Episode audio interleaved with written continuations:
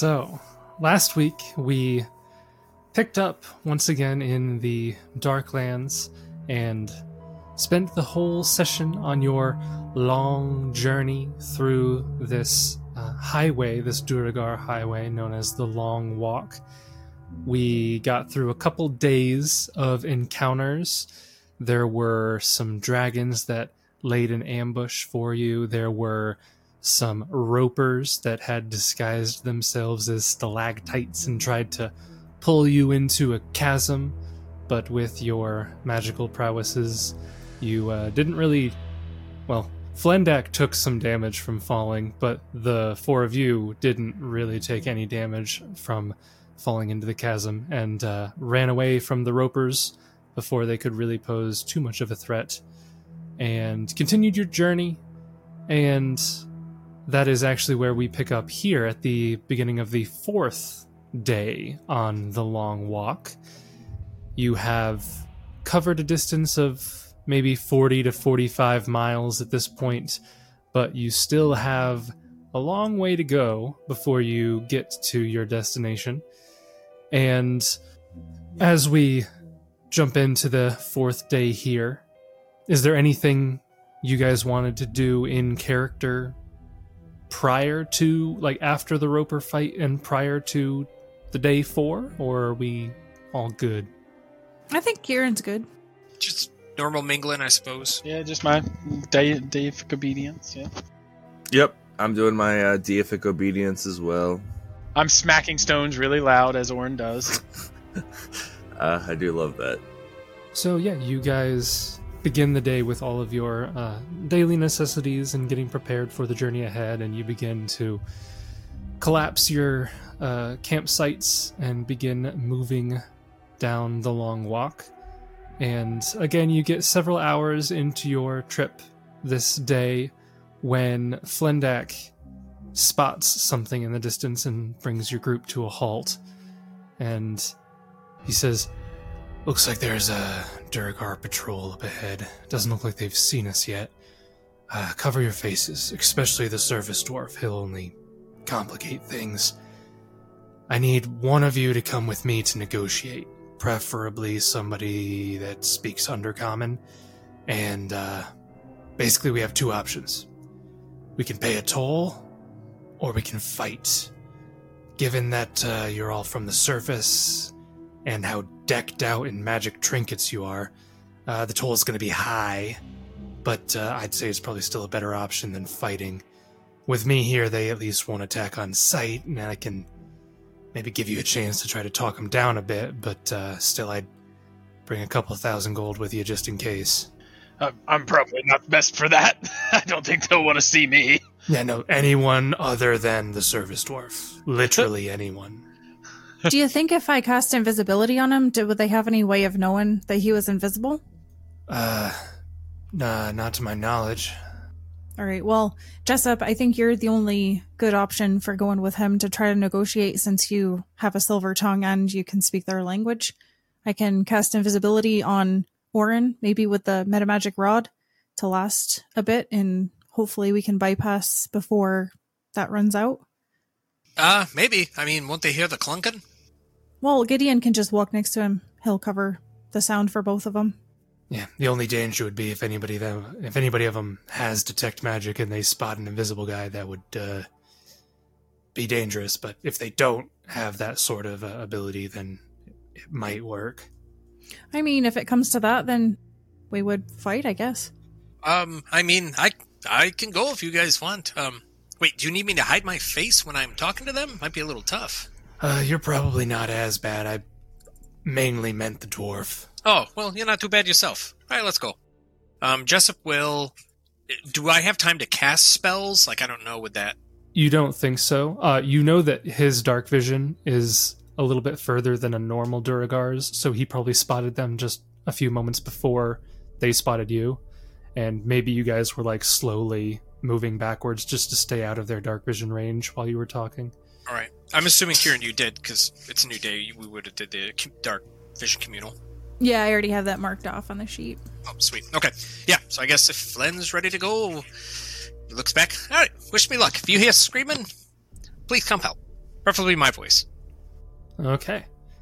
So as you begin to walk forward, uh, you get to like the point where they would have their dark vision, and they begin to. I guess it's kind of like raising an alarm, but it's more like just making a series of of rhythmic noises that Flendak will then respond to in kind, some sort of call sign. It seems to be, and he then leads you up closer to them and you can see that there are six Duergar in this particular patrol. Two of them in front are more heavily armored than the four in back.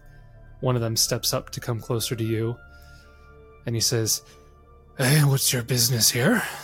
And Flendak responds, saying, uh, "I'm just guiding a few uh, folks down the long walk here." And they kind of go back and forth. This is all in Undercommon, by the way. So as long as you speak Undercommon, Jessup, you can follow the conversation. Oh, I most certainly do. They go back and forth about this for a little bit, and uh, as Flendak uh, uh, assumed, the leader here asks for a toll for the members of your group that are passing through. And so I, I assume the plan here is that you are going to say that it's just the three of you because the dwarf's invisible. Uh, four of us. Fl- Flendak is excluded as a Oh, as a yes. member of like as like a member of the empire. He's kind of excluded from the toll. He's usually the one Oh, giving yes, the toll. then supposedly it's five, yes. Um, so just out of the conversation, yes, it would be three. Okay. So the guy steps. He says, "All right, uh, that'll be." And he's kind of looking behind you at the the other two that he can see, and he's kind of appraising you specifically, uh, Jessup, the one that's close to him, and he can see all of the the goodies that you've got on you. He can tell that you're from the surface. He can tell that you are well equipped. He says, "All right, that's going to be about a thousand gold per person." Thousand seems pretty steep. Well, my eyes could be deceiving me, but uh, looks like uh, you uh, you've got plenty of stuff on you. I imagine you can afford it. Well, it's not necessarily a matter of uh, affording, but uh, what uh, seems fair. Uh, you were looking me up and down. I'm not sure what you may have saw, or if you just kind of liked what you were looking at. Just a chuckle. but uh, let's say maybe 500 per person. We'll start from there. Go ahead and roll me a diplomacy check. All right. Yeah, 37. Okay. Hey, you know, since my wife passed and Hursk left me, I haven't had anybody give me that gaze in quite some time. Amazing. the only one that stared at me with those goggles. Okay. Well, that uh, that does beat the DC thirty. So nice. he kind of nods. He says, "Uh, all right. I suppose this this is your first time in the long walk, right?" Just some nods. All right. Well, uh, yeah, I guess I can give you a little bit of a discount as a first-time tourist. Five hundred gold will be uh, fine per person. So that's the three of you. That'll be fifteen hundred. Jessup will stand there and, okay, well, I'm not the one that carries our uh, gold necessarily on my persons, but to show good faith, I'll stand here. Flynn, if you wouldn't mind going getting the uh, other two, then we will be paid once they get up here. Flen will nod and go back to the rest of you, and he says, "All right, looks like we've uh, negotiated a toll. Uh, I don't know which one of you carries the money, but it's going to be fifteen hundred for all of you. Um, they're under the impression that it's just the three of you. So if uh, if the dwarf could stand really close to the guy in armor and time your steps perfectly, then uh, come with me." Would it help if I cast fly on him? Would that make him quieter?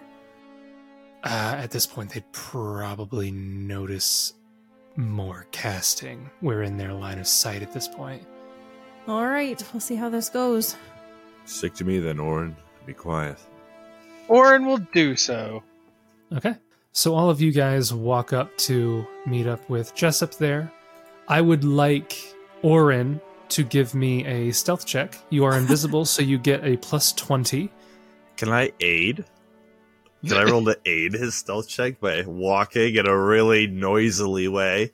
Oh, I do like that. I do like that. Actually, I'll allow it. Yeah. All right. That's all right. neat. Good good idea, Josh. That is a good idea.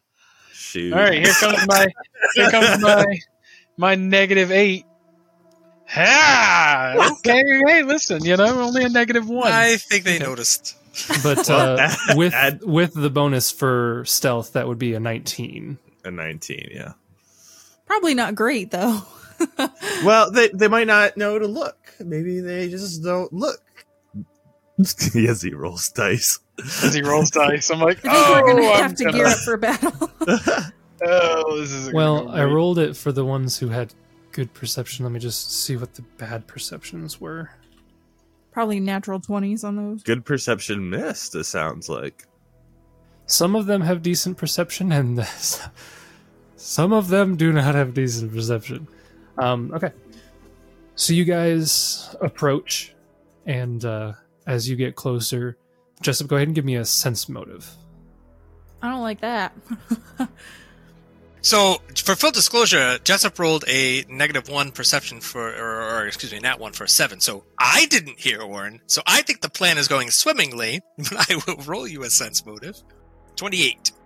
You see that uh, only one of the Duergar really makes any like he kind of squints a little bit and looks in the direction of Gideon because like it you get the sense that he sounded it sounded like something was weird but he's kind of like looking and he doesn't see anybody and he doesn't know to look for an invisible person and so he you get the sense that they probably aren't on alarm they haven't like noticed anything uh, only one of them maybe kind of thought something was off for a brief moment but you're able to get up there and um, i assume kieran's the one with the money then So Jessup will turn back to Kieran. All right, Kieran, uh, 500 we negotiated.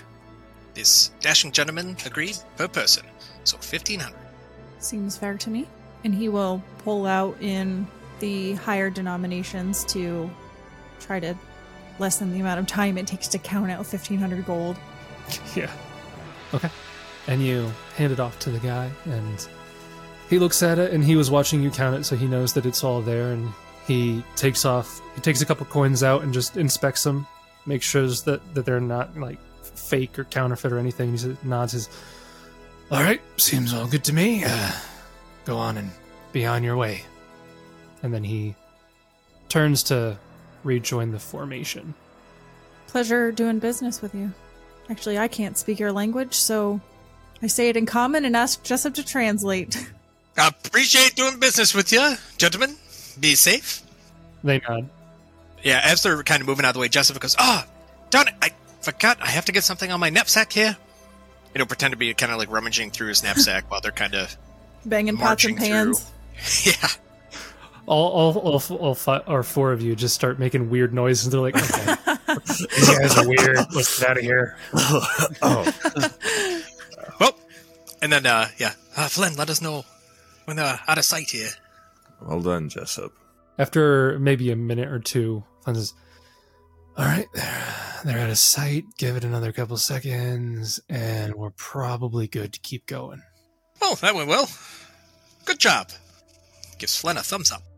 Yep, like I said, with me here, you probably won't have as much issue with the patrols. Question for you, Flynn. If Sure. you hadn't been here, you said they probably would have attacked us on sight. Is there any way that we could have gotten around that? You know, if they had gone to the toll, would it have been more because you weren't here? Uh, it really depends on the individual patrol on what they're willing to uh, go for. Some of them find the best value in uh, just capturing people that they don't know and uh, selling them as slaves that they can't if they can't pay the toll. Others, uh, I looked like these ones were probably a little bit more uh, reasonable. I don't know if they would have necessarily attacked you outright, but uh, being surface dwellers and whatnot, I don't know if they would have allowed any negotiation if I hadn't have uh, been able to vouch for you. Another question though, isn't it weird for you to be traveling with us? I mean, it's a little irregular, but uh, it's not unheard of. As you know, we Dwar- we uh, Duergar, we enjoy working for coin, so it's not that out of the question that you'd find a Duergar working as a guide. All right, well, fair enough. Just, want to make sure that you're not getting yourself in trouble being with us. Uh, no, it should be fine as long as uh, I don't make a habit of it. I have to say, so far, you've been worth every gold. Satisfaction guaranteed, I hope. Yep, that's what I told you. Well, when this is all over, I'll give you a good old five star rating. Well, I mean, okay, I I don't plan on being a guide very often, but I guess it doesn't hurt to have that on the resume. Do you have a profile on Yelp? Leave you a review for your services? I'm trying so hard to come up with a different version of that, I know. like a was- version of it. I couldn't think of a different of a Pathfinder equivalent to Yelp. All right. So you guys are able to bypass that patrol without actually having to come to blows, luckily.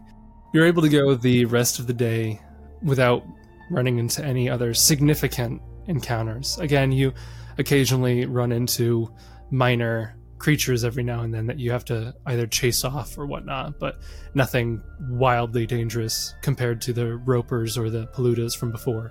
And you're able to finish that day and you set up camp again on the side of the road, take your turns taking watch.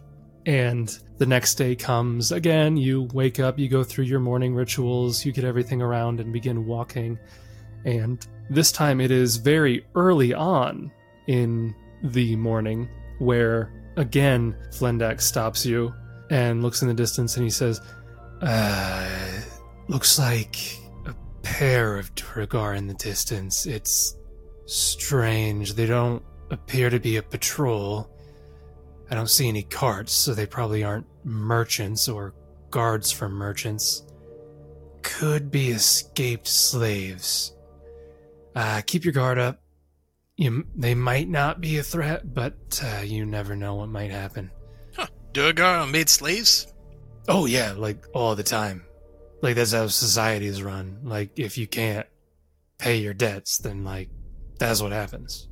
Seems a little harsh, but what do I know? Nah, don't go into debt. Noted. Yeah, that's easy. Don't want to enter indentured servitude? Just don't go into debt. Well, Don't go into debt. Thanks. So as you guys begin to get a little bit closer, you get you start walking in the direction of these two Duergar, and you you get about here, which is outside of your range of light. It's about ninety feet away, but Flendak can see them. And actually, everybody, give me a stealth check to see how close you get before they start looking at you. so Kieran got a 16. All right. Gideon is leading the troop with a negative four. Nice. Awesome. Uh, I Jessup don't is an want you to see me. He likes to make a scene, you know? Why are you not in front? Why are you making the sound and you and Orin are in the back? Orin got a negative one. yep. And then Jessup got an 18. So. That's how I do. So you guys get about 90 feet away, and the two, you hear movement in the distance. It looks like they are shifting, they're looking in your direction. And it seems like the moment they see you guys, they call out in what seems to be like horrified, paranoid screams. They're like, ah, Who are you? And then they begin to ready their weapons, and you hear Flendix, oh, okay, it looks like they're going to attack. And I need everybody to roll initiative. Who are you? I think they're freaked out, bro. They're I think out. so. I think I think so. They're feeling, they're feeling not great. ate too much of those mushrooms. ah, yes. Ah, that's that's probably what it is. Oh, That- classic Gideon coming in with the lowest initiative. Yeah, Gideon with a 9. Jessup got a 20. Orin got a 15. I don't know how you guys like to roll, but I like to see how low I can get the dice and keep my characters alive. I kind of don't trust my flat-footed AC, so that is yeah. fun. So I'm going to give a surprise round because you guys still can't see them. So they're actually going to go and they're actually just going to start charging forward. That's as far as they can go, is that far, which would now put them within line of sight. So you see two Duergar charging in just into the range of your dark vision, and uh, I'll I'll call for this check person by person, I guess. So, top of the regular round of initiative, Kieran, give me a sense motive. Oh, that's my best skill at a plus zero. So I rolled a 17. Flat roll. You're not 100% sure what's going on, but they definitely look off. Like, maybe just paranoid. It's hard to say what's going on, but they, they look like they're not acting normal. Uh, but that's all you can tell. And it's your turn. Cool, cool, cool. I guess what I could do, I don't know if this is dumb. It might be dumb. So I could do a wall of fire and cut him off. Now that I've got a newly charged staff, but the wall of fire didn't work out so well for me last time, so maybe I shouldn't pull that out right away. Oh, if you put it behind him. Yeah, I could. But I guess what he will do is he will step forward and just seeing that they're kind of off, he'll step up here and then he's going to cast his domain spell Fear. And I think I can get them both in a cone. Yep. So that'll be a will save for them. All right. And this is a spell, so they do get a bonus to that. Yeah, DC 18 will. 26 from the first one and a natural 1 from the second one. Oh boy. Okay. So assuming the natural one failed, he is panicked and has to flee from me. But the other one succeeded, so he is just shaken for one round. All right. That brings us to Jessup. Go ahead and give me a sense motive. Jessup. Is this uh, free action sense motive or Yeah. standard? Okay. It's yeah. This is just you seeing it. Oh, net one for a 20. Awesome. A 20, I let me look here. I'm going to say a 20 is high enough to allow you to make a Knowledge Arcana check. Okay. Um, I'm gonna take a nat 20 on that bad boy for a 32 with my bard lore. So, with your sense motive, you can tell that something is off, something unnatural. With your Knowledge Arcana, you are able to identify the effects of what you assume to be like confusion or maybe insanity. Like, they look like they are frenzied, wild eyed, and it's as if they don't really even know what's really going on around them. Hmm. Okay. Uh, Jessup will kind of relay that. I, I, think that the entranced by a spell or effect of sorts. Uh, the, the little nutty, kind of like, uh, what's her name? Nava? Is that the mage from the tower? Yeah, that was her name. Okay. And then Jessup will. So, okay, I can see. But you can see both of them. I guess Jessup will. I'm not even sure it's going to work, but I think maybe Come on, don't have that attitude. You've got this. Jessup will. I think Jessup will try to do a. I think is it fascinate? Okay. I don't know if it works in combat.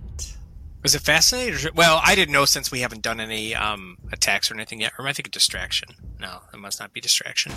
I don't think Fascinate will work because they are in combat mode. Like, you haven't made attacks, but they are charging at you. Okay, I guess um, Jessup will on the one that I don't. Can I see with the sense motive? Can I tell the Kieran feared one of them or no? Yeah, I'd say probably. The only thing that I'm confused about is I don't know how this interacts. Like, if you're confused, but also panicked, which of them do you do? Yes. Yes. Because they have incompatible effects. Because if you're panicked, you're supposed to run away, but if you're confused, you roll to determine what you do. So that's. Would almost be like if you roll to see what you do, and then based on what you do, then put panicked into uh, taken into consideration. Like acting normally would be to run away because you're panicked. Okay. I could I could see it where you replace acting normally with panicked, and then the other ones you do as normal for confusion. I I think I'll probably run it that way. I think so because confusion. I mean, you don't do what you normally would do anyway. Right. I, I guess uh, Jessup's going to try to do. I, I guess I'm going to see if I can try to talk down uh, Mister Nutcakes over there, the Okay. red. I'm assuming was that the one who didn't get feared? Either one, whatever. Red is the one who did fail. Okay, then blue in front of Kieran. Hey, yo there! Just uh, simmer down here. We can talk through this. No need to be hasty. Thirty-three. Okay. Sure, it didn't do anything, but that's what Jessup's gonna do. Yep, you roll, uh, you make your attempt there, and uh, it doesn't look like the uh, creature is really uh, receptive Oh no. diplomacy. Okay, well, uh, then instead, um, Jessup is going to then use his move action to cast, or not cast, I'm sorry, start a performance. He is going to do Inspire Greatness. And he will do that, um, since I am at a higher level, I can do that on two characters, so I will do that on Kieran and on Gideon. Ooh. So you, schmucks, can roll your temp HP. I know this spell. I've seen it before. I I don't know what you're talking about. It's the first time. So I have never had to do this, so it's just 2d10 plus my Double your Twice, cons. twice your con. sweet 20 temp HP. Nice. And then other stuff happens. I'll have to look that up. But Correct. So, a bard at ninth level or higher can use the performance to inspire greatness in himself or a single willing ally within 30 feet, granting extra fighting capabilities. For every three levels beyond ninth, he can target one additional target, which I can do exactly to Gideon at this point. It's my second target. Um, basically, you get a two uh, the two bonus hit die plus your Constitution uh, modifier twice, and you receive a plus two competence bonus on attack rolls and a plus one competence bonus on fort saves. okay, good to know. Okay, and that's your turn. And then Jessup, five steps behind Gideon. All right. It's going to be a little bit wonky, but I'm going to run it how I believe it should be run. So they are both going to charge forward. One at Kieran and one actually actually they have to both go towards Kieran because of the distance thing. So, the first one, that is a 38 to hit Kieran. Oh, yeah. Tentative critical critical threat with a natural 19. Oh, ouch. Um, and then a 34 to confirm. That was a well placed ambulance sound when we knew Kieran was getting critted. Yeah. You take 44 points of damage, ouch. and then the other one, and that's going to be a 36. Sorry, 32 because of the 34 because of the charge. It's in the 30s.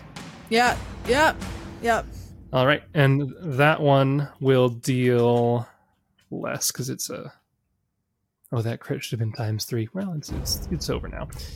Uh, Twenty points of damage on that one. You can roll it again if you want. nah, it's fine. But I, it's 44, so I can just put it back if you want to re-roll it. If you want me to. So sixty-nine instead of forty-four. nice. So both of the hits together are eighty-nine points of damage total. Ow, that, that is more than half my health in one round attack. You're lucky that we don't do the massive damage rules for melee attacks. wow, you guys, they hit hard and for a lot of damage, so abort. So, a couple things that you notice. Um, one, you notice that both of these creatures are heavily wounded, which, at least to Jessup, who noticed that they were. Well, you also called out that they were confused or insane or something like that. So, Y- yeah. it kind of makes sense because you know that one of the aspects of confusion is dealing damage to yourself. Uh, it looks like they've probably been under this condition for a long time. They have beaten themselves up quite badly. But it is strange to you that they seem to. I guess you wouldn't be able to tell that. You. I guess you would think that it is rather convenient that despite being afraid and rolling for confusion, that they both happened to do the action that was to attack you. Almost like they're forced to always roll attack nearest creature, so when there was nobody around, they were attacking themselves. Who's to say? That will then bring us to these guys who will be attacking Gideon. So, Gideon, you take a total of 18 points of damage as six little beams fly across the darkness and unerringly hit between your armor. That sounds like magic missile. There goes 10 temp HP. So, yeah. Six magic missiles hit you for 18 points of damage, and then it is Orin's turn. Just so you know, the magic missiles did come from deeper and on either side of the road. Both sides of the road. Three from one side, three from the other. Yeah. Well, he's gonna go try and find something up here. About. He's gonna go on a walkabout. All right. He's gonna go right here. Okay. And to be clear, all of you have 60 foot dark vision except for uh, Flendak, who has more. Correct. I have 60. Yes. Uh, and then I'm gonna cast a spell. So, question you moved, was that 20 feet? 30 feet. 30 feet. Oh, you have 30 foot movement. Yes, because I have boots of striding and springing. All right, yeah. So, yeah, you move 30 feet up. You don't see anything else in the distance, but uh, you do have the two right here. I'm gonna cast divine power. All right. Buffing yourself up a little bit. All right. Yep. That brings us to Gideon. I get some actions. Um, everybody's doing buff spells. We're waiting to see how this goes. I'll do some buff spells and wait to see how this goes. And then Kieran died. Wouldn't that be so sad? I'd feel so bad. I'd call my dad. Sorry. It's, Some very low level rhymes. it's a yeah, yeah. Don't worry about it. I thought I had divine power, but I guess I don't. I have divine favor, which I think will be good enough for today. Go ahead and cast uh, level one divine favor. All right. Uh, would you like to move? I sure would.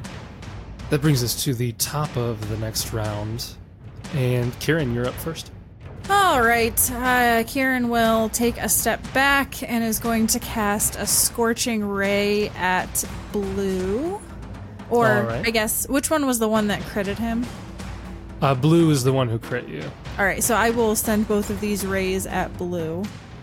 so the that's the damage. Let me roll the touch attacks. Range get- touch. Oh, is your caster level still lower? It's not 11. It Okay. is. Yeah, Yeah, yeah. I'm only caster level 10, so I don't get That's my third right. ray until next I was level. to say, in my head, I was like, you should be getting three at this level, but I forgot that yours is. yeah, I'm a bit stunted. Yeah. So my first range attack is a 22, and the second is a 16. All right. Both of those will hit touch for sure. These guys are pretty heavily armored. Okay, so it looks like the damage is correct with 14 fire on the first ray and 12 fire on the second ray. All right, so a total of 26 damage. All right. He is still up, but you can tell that he's he's kind of teetering back and forth. They uh, they're not starting out uh, in good condition here. It's my turn. That is Kieran's turn. That brings us to Jessup. Jessup. Jessup! Oh no! You guys are getting hurt over here. Let's, uh, guest haste. Haste. Actually, we all, we all, we all within range here. No. Fine, Jessup. I have to move into the fray. Five step up. Then cast haste. There you go. You can even get Flendak. Yeah. With Flendak, hide! Duck for cover! You're only good for negotiating. If only it was dim light. then he'd be wrecked. Uh, give, give me, give me a level, give me a level, buddy.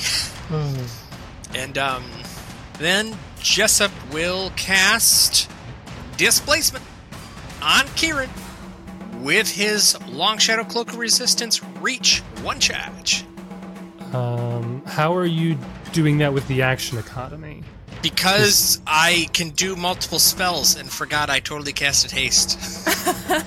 Yeah, I was gonna say you don't have quicken spell. You don't know. You don't. He was Yeah, if- trying to get it past Jason. If if I sacrifice two cantrip spell slots, I can cast. okay. That is the most broken ability I've ever had. I'm ever pretty heard. sure I read that in your revamp of the magic system, Jason. So, unless you had a typo. what was this a thing that you did? No. What? Uh, Josh, you failed your sense motive. Anywho, No, I, I thought maybe back in your homebrew days you might have had something. Um, no, I just was trying to cover up for my forgetting a spell I literally casted ten seconds ago. and I, it, fine, fine. We're gonna inspire greatness again. We're gonna we're gonna turn it off like some cool bards do, and turn it back on for Gideon and Kieran. So, oh, you're temp HP again, Uh, that is Jessup's turn, I believe. and then some. Yes. All right. That'll bring us to the Duergar. They will, I'll say, one will go after Gideon, one will go after Kieran. Those are the closest targets. Uh, so, the blue one is going to take two attacks against Gideon. Yep, two attacks. First attack is going to be a 26, which will miss. Second attack is lower with the iteratives. Both of those will miss. Against Kieran, the highest to hit will hit with a 31, I think. Oh yeah. The iterative will miss with a 20. Yeah, that misses. Okay.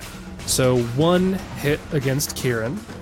So that will be 15 points of damage to you. Oh, thank Jessup for his temp HP. Now you like it. And then again from the darkness, there will be. This time they're going to go after Orin because they uh, see that Duergar are going after the two in the middle. So, Orin, you will take. Oh my, there's some good some good magic missile rolls. A total of 27 points of damage, Orin, as six magic missiles come at you, all rolling three, four, four, two, four, four. So you take half that. Don't forget. Ah, yes. So you take 14 and Gideon takes 13. Well, good thing I got my own temp HP. I can only do it to two people. What yeah, whatever. Whatever, man. me? Yeah, whatever, man. It's fine. Hey, hey, hey, hey, I did my part. I can't shield other on you. I'm not five foot stepping and hasting you any longer. You boots of spring ring ringing. yeah, my boots of spring ring a ringing. That brings us to Orin. Okay. Yeah, the magic missiles are coming from beyond your dark vision. You don't see anything within your range. he just runs around the whole Darklands. Yes. He's done this before. It's gonna go there. Does he see anything yet? All right. Let me see the distance here. How can they still All be right. so far away? You see a Ah! creature What is that? in the uh, the corner, at the side of the road there. Let me blow it up for all of you to see. What's on its tail? You can see that its tail is holding a short sword and Wand? a wand. That's cool. That's awesome. Can I do a knowledge check? A knowledge dungeoneering check. Yeah, I don't have that. I have no idea what it is. Never seen one in my life. You don't know what this is, but it's a worm-like monster with like a hideous face of of eyes and hooked jaws, and like uh, like you pointed out, it is wielding a wand and a sword in its twin tentacle tails. And it is 60 feet away, eh? Yes, it appears to be about sixty feet away from you where you are, but you can now see it. Okay, okay, okay, okay, okay, okay. What do I do? I'm going to start to cast a spell. All right. So standard action, begin casting a spell. Correct. That'll bring us to Gideon. You are in combat with these seemingly insane Duergar. What do you like to do? I'm going to go ahead and do, do, do. I'm going to tick um, fight defensively just for right now, but I'll undo it in a minute because I'm going to choose to attack them with non-lethal damage, and I'm going to full attack. All right, and this is with the penalty already impli- Yep. already applied. Okay. Yep, it's in there. So the 27 will hit, the 15 and 21 will both miss. So you deal 12 points of non-lethal damage to Blue, and he goes unconscious. Do I still get my discordant voice damage? Probably, but that would likely be lethal if you right. Yeah. Jessup doesn't know we're going that far. Unless, did you shout out, hey, let's try to knock him out? No. He was just doing it because. No. Hey, I want my damage. Three lethal. And he's dead. Um, it looks like he's still just unconscious. the three damage wasn't enough to put him down. It was the the other non lethal that knocked him out. Yeah. So he's not bleeding out still. He's just and with non-lethal damage, he's got a plenty high buffer before he meets his negative con. Well, kind of. Well, what's- well, okay, he's got. Is at least. I mean, he's well, not rolling. He's not bleeding out, so he's fine. But correct, but it also, I guess, it depends on how low he was when I hit him with that non-lethal, because it gets converted to lethal after. technically, the way that that works is your first hit put him down, and I guess you would have probably five foot stepped to attack the other one, but the both of your attacks would have missed anyways. Right. Or I guess you could take a, a move action instead. I don't know how you want to play that, but the first Oh. attack is what put him down. I was just saying, normally you'd five foot step. no, I, but I, I, I would, I would five foot, I would five foot step. We'll just say that I, I was. that brings us to the top of round three. Kieran, you are up. It looks like blue has been knocked down, uh, but red is still coming at you. Okay, I will five foot step back. Oh, but now he's in melee, so I will. Because I would have to take a move action. Yeah, so I'll move action, draw my glaive, and then I will attack him once with my glaive.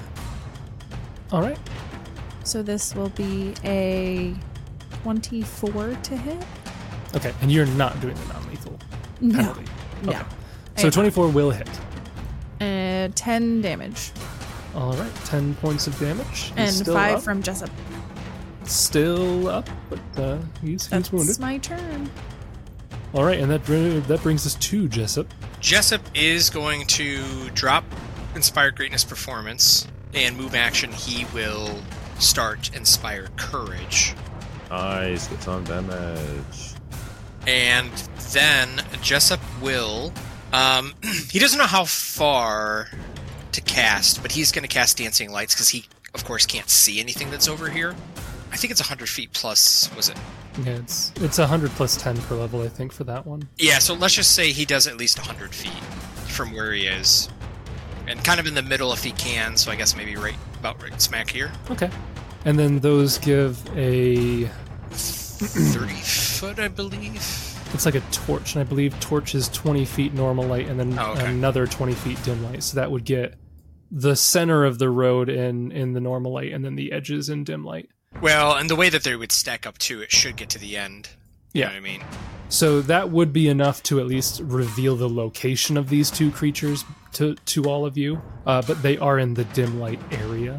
Does that still give enough for a monster lore check? Uh, I would allow it, yeah, because you do see him. I won't be a fiend and take a 20 because I will play that I can't see them very well, so we will just roll it and hope for the best. 24. I guess too bad. Uh, 24 is enough to identify these creatures, and I'll give you two bits of information. So, you identify these two worm like monsters as Sugathi. They are chaotic evil large aberrations. Sugathi are spawned by the hundreds, spawned by the hundreds, by a single Neoth- Neothelid that has performed rituals to impregnate itself. As part of a strange process of being spawned in such rituals, the Sugathis assimilate an extensive list of missions from their parents. Once they've completed the missions, they perish. No single Sugathi knows the purpose of, purpose of these commands, but they trust that their Neothelid masters have a reason for sending them on these diverse and usually cruel missions. The Sugathi is 14 feet long and weighs 650 pounds, and you have two questions. All right. So, I don't know how to necessarily phrase this, but do I know that they have any spells or spell like abilities that could have caused that kind of mind affecting confusion or any mind affecting abilities? Okay. I will give broad strokes to this question because the answer is yes several times over. Um, I'll give you one. They do have spell like abilities, one of which is the confusion spell. Okay. But I will also add into that something else called confusion command. They can issue telepathic commands to confused creatures that allow them to pretty much pick the result of the confusion Ooh, behavior. that's how interesting. Okay, gotta ask, what's up with the tail? So I'm assuming, does it have like appendages that it can use magic items and weapons? Yes, so Sugathi have something called item use. They can utilize spell trigger devices as if they were a spellcaster of an appropriate class. They have extremely uh, high use magic device skills, and their tail can uh, can hold items, kind of like a, a prehensile tail for like a tiefling. Okay. So yeah, so Jessup will just kind of reiterate. Oh, just uh, be careful. They have ways to dominate your mind, and if so, they can telepathically tell you what to do. Hence, uh, two friends here, and then uh, they can use the tail to use magic items. So be careful. That is all. Okay, that will bring us to the Duergar, only one of which is conscious and will take a full attack against Gideon. Uh, that is not a critical threat, but that is a 36. That'll hit. Okay. Uh, the iterative has to be a natural 20, I think. And it is super close to a natural 20, but I don't think it's going to hit because it's a 30. No. Very close to a natural 20, but uh, only one of these attacks hits. You take 17 points of damage. And I'm assuming that the temp HP I had left when he switched goes away. Yes, I would imagine it would. I will then come to the Sugathi's turns. They are going to take a move action each. Uh, let me get the distance here. Perfect. Uh, Orin, as soon as this creature comes within 30 feet of you, I need you to give me a will save. This is a supernatural effect, so it is not spell or spell like. Oh, natural 20. Oh, to say, don't forget the plus one uh, morale for charm and fear effects from Inspire Courage. It is well. neither of those. Oh, crap baskets. But with a natural 20, 34 on your will save, you do succeed. As this creature gets close to you, just being near it, you hear like a cacophony of voices directly in your head that's almost driving you crazy, but you're able to stave it off. That was its move action. It is then going to cast a spell at you. Orin, I need a very important will save now. You'll probably be fine because your will save super high. Yeah. So, I will ask you a question, Orin.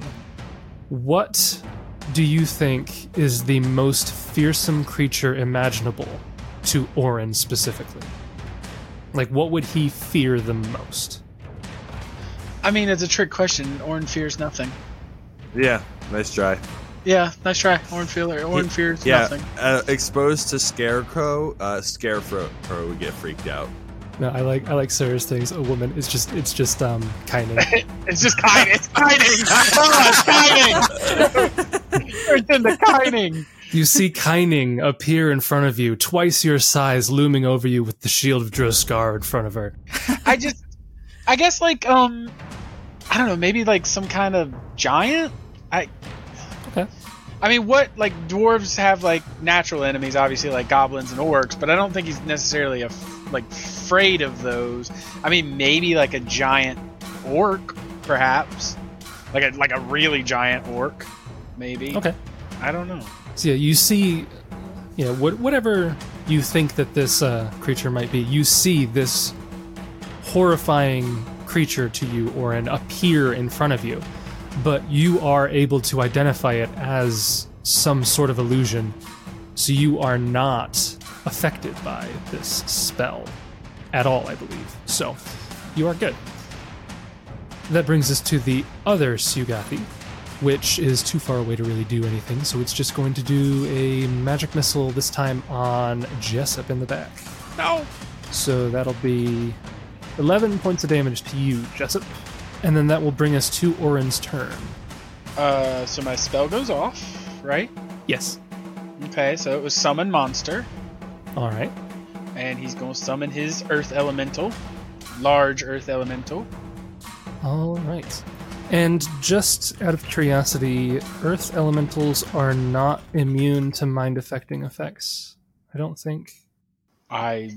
It does not look like it. Don't think so. They're not mindless, so I don't think elemental so. traits. Okay, I am not seeing a an immunity to confusion or mind affecting effects. So just because it is within 30 feet of this Sugathi, I do need an immediate will save from the Earth Elemental. Okay. That is a D20 plus 6. I'd be curious to see what the Earth Elemental fears. 23. 23. Okay. Uh, it appears to be all right. We'll start with his turn, his attacks. He has two slams. Yep. Slammitams. He's going to do some slammies. Don't forget, doesn't he get something special if you're both on the ground? He does. He gets a plus one. Thank you. He has Welcome. Earth Mastery, so he gets a plus one bonus on attack and damage if both it and its foe are touching the ground. Is it touching the ground, Jason? Joke's on you, it's flying one inch above the ground. one inch above the ground. uh, yes, it is on the ground. Slammajamas. Okay, and a slam. Okay. Slam. Number one. Okay. A 24 will hit your target. Is it mind affecting, Jane? Jason? You said it could be. The Earth Elemental, yeah. So, yeah. He's not. He's not mindless. so he could get my Inspire Courage. Are you doing your Inspire Courage in Terran? Yeah. I. Oh, I see what you're saying. Yeah. He only speaks Terran. I got to run up and give it tongues. Got it. Yeah. Next turn. All right. So damage for the first one is what is the damage on that? It is two d six plus seven plus eight actually. Yeah, so as it slams into the uh, creature, you're looking Orin, and it looks to have done almost nothing. Oh no. Oh no. Oh, a nat twenty on his second slam. Can that can a slam crit? Yeah, yeah, that's a tentative crit. Go ahead and roll that again to see if you confirm. That confirmed? Twenty two. Uh, why is it plus six? It's actually supposed to be. Or sorry, actually, it should have been higher than that. Yeah, Yeah. I didn't know why it changed from plus 15 to Yeah. plus So actually, it should be yeah, because I had the damage and the the uh, attack reversed. Yeah. Uh, so with a 20 like 7 or whatever that's supposed to be that does hit and confirm okay. so go ahead and roll the that would be 4d6 plus 16 damage i think yeah. Twenty-seven. Okay. that one definitely did something uh, again it looks like it's being resisted Uh, this thing has some sort of a hard exterior that the uh, slam's not really getting past all the way but you're still doing something It has some uh, damage resistance, one might say. yeah, you know, something like that. I mean, you can call it that if you want Yeah. Yeah, I might put that name on it, you know. And I believe Orin still has a move action. Yes. Orin is going to. Orin's going to move here. Yes. All right. That brings us to Gideon's turn. Red's still in front of me and still alive. That is correct. We will uh, do the same thing. We're gonna be ticking off the negative four to hit him with the non-lethal. We're gonna move five foot step there, so that flanking is maybe a possibility eventually, and lay into him. All right. 30 will hit, 19 will miss, 33 will hit. And uh, did you s- did you say you were doing non-lethal again? I missed it. Yep, doing non-lethal again. I ticked off the negatives already. All right. So, yes, both of those will hit for non lethal damage, dealing a total of 30 points of non lethal, which is easily enough to put him unconscious and then deal quite a bit of lethal damage as well. And another 5 from Jessup. It looks like you just barely got to the edge of not putting him into the death zone. Uh, I don't care a bunch. I mean, but they didn't choose to attack us. I think is his line of thinking. Would they still maybe? Sure, but they technically didn't choose to. All right, and that is Gideon's turn. Yeah, Okay, top of the next round, we have Kieran again. my first attack didn't put them down, did it? No, it was the second one. Yes, Kieran, it looks like both of the Duergar are down, but because of the dancing lights, you can see two of these creatures coming towards you in the dim light. Okay, so Kieran will move his. Well, he will move to be. He'll move to be about here. So he'll move 30 feet up, and then he will return the favor with a magic missile at the red one. All right. So that is 21 force damage to the red one. And magic missile does not allow for spell resistance. It does, I believe. Yes, it does allow for spell Okay. rel- So I blah, blah, blah, will-. I will need a spell resistance, a uh, caster level check. Okay. I get a plus two to this because of spell penetration. I don't All think. right. Yeah, I have not taken greater spell penetration. So there will be t- plus two to this. Just make sure. Natural 20 for a 30 plus 2, 32. A 32 will work, so the magic missiles do bypass its spell resistance, dealing, you said 21 damage? Yes, 21 damage. Alright, not bad, not bad. It is still up, but not bad. And that's my turn. That brings us to Jessup. Jessup! Excuse me. That is what I do, sir. Sorry. Sorry. Wow, he got Uh, real mad. Wow. He'll maintain performance if that is allowed. Yep. I will cast Grand Destiny Ew. on Kieran. Alright, Grand Destiny on Kieran. Kieran, I think uh I think you might be putting a little picker here or something, so hopefully these words of encouragement will help. You can you can use those words three times. Just three. No more, no less. I mean, he can use it less. I, I mean I guess that's true. But please please utilize my words of encouragement to the fullest extent. Three times. Um and then he will five foot step back. Ah, Flood, stay behind me. That brings us to the Sugathi.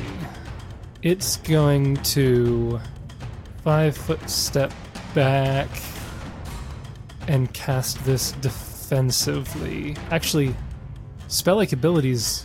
Do you have to cast defensively? Because they don't have any of the components. They're just mental No. actions. Th- I think they're just meant because they don't do anything. They just happen. Yeah, Like- they, they don't have somatic or verbal components or anything. They don't have. Well, I mean, like we've said in the past, that technically isn't what does it. But I don't think spell like should provoke. I don't think I have provoked when I do my breath weapon, so I think you're good. Okay. Uh, so it is going to cast a spell on the Earth Elemental. I need the Earth Elemental to give me a will save. Apparently they do, but I can't think of why. Okay. I mean, it can still cast it defensively, just in case. Uh, easy, easily low 20s DC, high, tw- high 20s roll. So we're all good. Um, so yeah, a will save for the Earth Elemental. Ooh, that's not great. Nice. So the Earth Elemental has fallen into the spell Confusion. It is confused for a while. The spell causes confusion in the target, making them unable to determine their actions, roll on the table, yada yada yada. Actually, this is all. I didn't know confusion was this. It's all creatures in a 15 foot burst. So actually, Orin would have to do it as well. I didn't know it was actually a burst. I did. I thought it was just a target spell. Excuse me, what? Um, to the creature or from the person casting it? From the from the point of origin of the spell. So confusion has a range of like 100 plus other feet, and then from the point of origin, it is a 15 foot burst, which I didn't know about before. Uh, with a 20 will save, you seem to be fine. Okay. So its standard action was to cast confusion. Now that the Earth Elemental is confused, it's going to use its immediate action to. Well, I guess it'll do that on the Earth Elemental's turn. Getting ahead of myself. Uh, that'll be its turn for now. The other Sugathi is going to move forward, and it's funny, I think all of you guys have good will save progression, but the Sugathi is probably going to assume that the guy in super heavy armor has low will save. So I need a pretty big will save from Gideon. All right. I'd love it if you failed. I just might. Um, is this a charm or compulsion effect? It is a mind Well- affecting, but it is not charm or compulsion. It is fear. Okay. It's an illusion spell. Still get plus one from Spire. Okay. E 22. One from inspire. I'm pretty sure Inspire Courage gives bonuses to Charm and Fear effects. Um, Inspire Courage. Uh, yeah, it does against fear effects, but uh, the 22 was actually enough on your on its own. Gideon, what do you think would be the most the most fearsome creature imaginable to Gideon? Um, so I've already done a a bit of research into this. It would be some kind of like body horror aberration, just agglomerations of humanoid corpses just lumped together into some hideous freaktoid monster. Okay, so you see appearing in front of you an image of like Iomedae and Milani Oh, great. kind of morphed together, but also mixed with like what's her name? Urgathoa. Oh, and it. in this gruesome amalgamation of undead but deity and this perversion of everything that you hold divine but you are able to successfully determine that it is an illusion and you are fine if you guys want you can roll a spellcraft to figure out what that effect is just if you're curious sure. because Gideon doesn't know. That'll be its turn, though. Uh, which will bring us to Orin. Identify a spell as it is being cast 15 plus the spell level. So, Jessup, you would actually, and Orin, you guys know that what they attempted to cast just then in both instances was Phantasmal Killer. Oh, Oh, so that's, so good. Oh, that's so good. I love that spell. So, yeah, if you guys didn't know, Phantasmal Killer is you create a phantasmal image of the most fearsome creature imaginable to the subject uh, by forming the fears of the subject's subconscious mind into something uh, that its conscious mind can visualize as its most horrible beast. Basically, if you fail the will save, you get a fortitude save. If you then fail the fortitude save, you die Oh my god.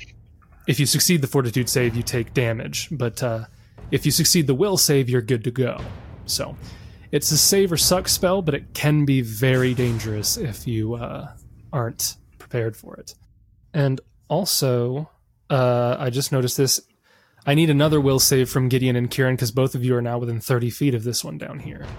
Uh, and again, this this time it is a supernatural effect. It is not a spell spell like. It is not charm. It is not fear, but it is mind affecting. So it's Will again. Ooh, boy, Yes, I will rolled a save, 29. and you are both good. 29, 27, you're fine. I'm actually rolling above average on my saves, so I'm not upset Yeah. about that at Don't, all. don't jinx yourself. Again, you hear the cacophony of voices just ready to drive you to madness, but you're able to uh, drown them out yourself and, and focus on the task at hand, and uh, you're good to go. So, Orin, it is your turn after the Seugathi.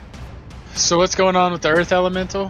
He's confused. Oh, yes. As an immediate action, the red uh, Seugathi enacts its. Uh, as immediate action, the Seugathi can use a telepathic bond with uh, the creature, a confused creature within 30 feet, and pick the result of the thingama the thingama thing. So it actually basically takes command of your of your Earth Elemental, and it'll choose to have the Earth Elemental start making attacks against you. Oh, great. Thanks. Well done, Can Orin. you just dismiss the Earth Elemental? So, summon monster is dismissible. Dismissing a spell, I believe, is a standard action that does provoke attacks of opportunity. Okay, I will five foot step back and dismiss him. Yeah, I guess uh you go the order that you want to go, or would it? Would the? I don't know if the creature technically goes at the top of your round or whenever you want it to on your round. I will let you decide that. I'm kind of tempted to say it goes at the top because if you normally cast the spell, it's like a one round, and then the creatures come into existence the very beginning of your next round and can act, and then you take your turn normally. Mm-hmm. And I feel like normally that sounds like the summoned creatures go just before you in combat. Yep. I could allow a discussion on that if you'd like, but that's how I'm he, that's how I'm thinking about it. The only discussion I would see is you could have them roll initiative against each other as if they tied on the initiative order. Yeah, you could. I just that would get time consuming if you summon a lot. I would say, just based on this combat, I think it's been going first in Orin's turn.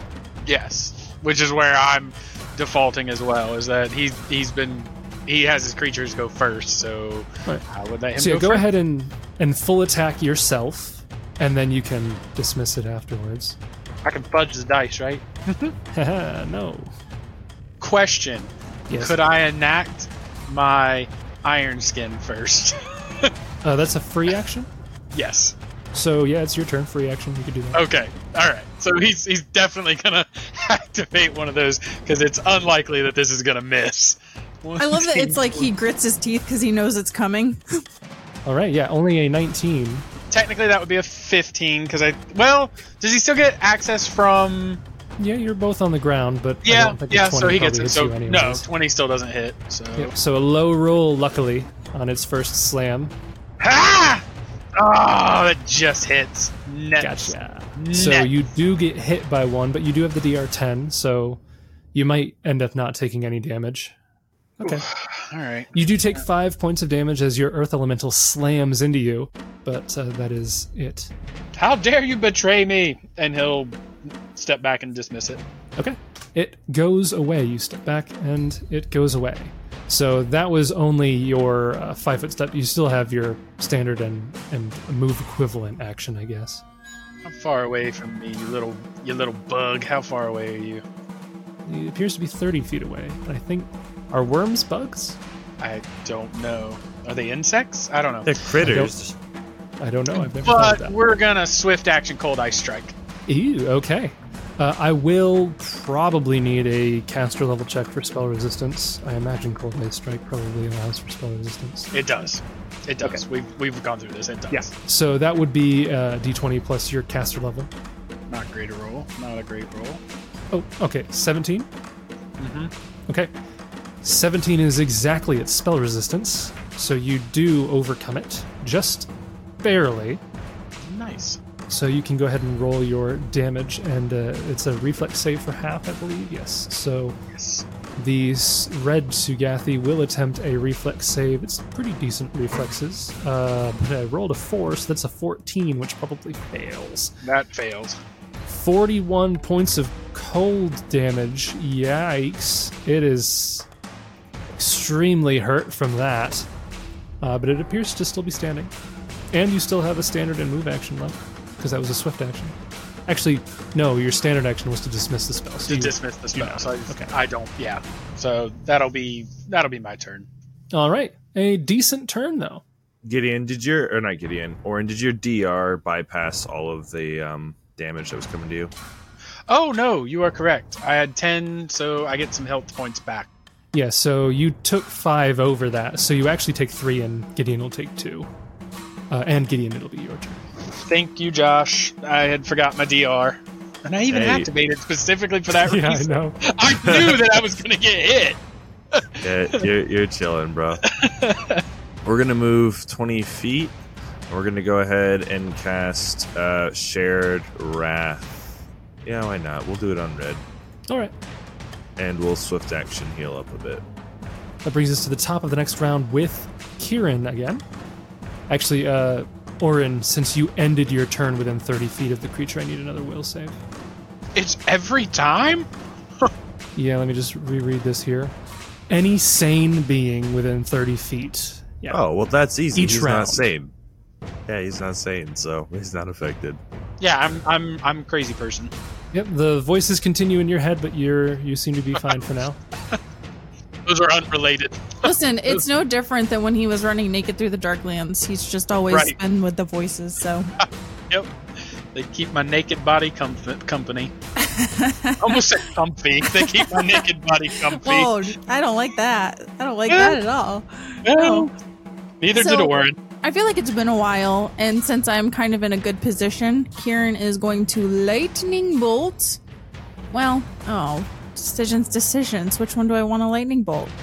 We've done mostly damage to red, right? I don't think we've done any damage to blue. Uh, probably, yeah. Okay, I will lightning bolt red. All right.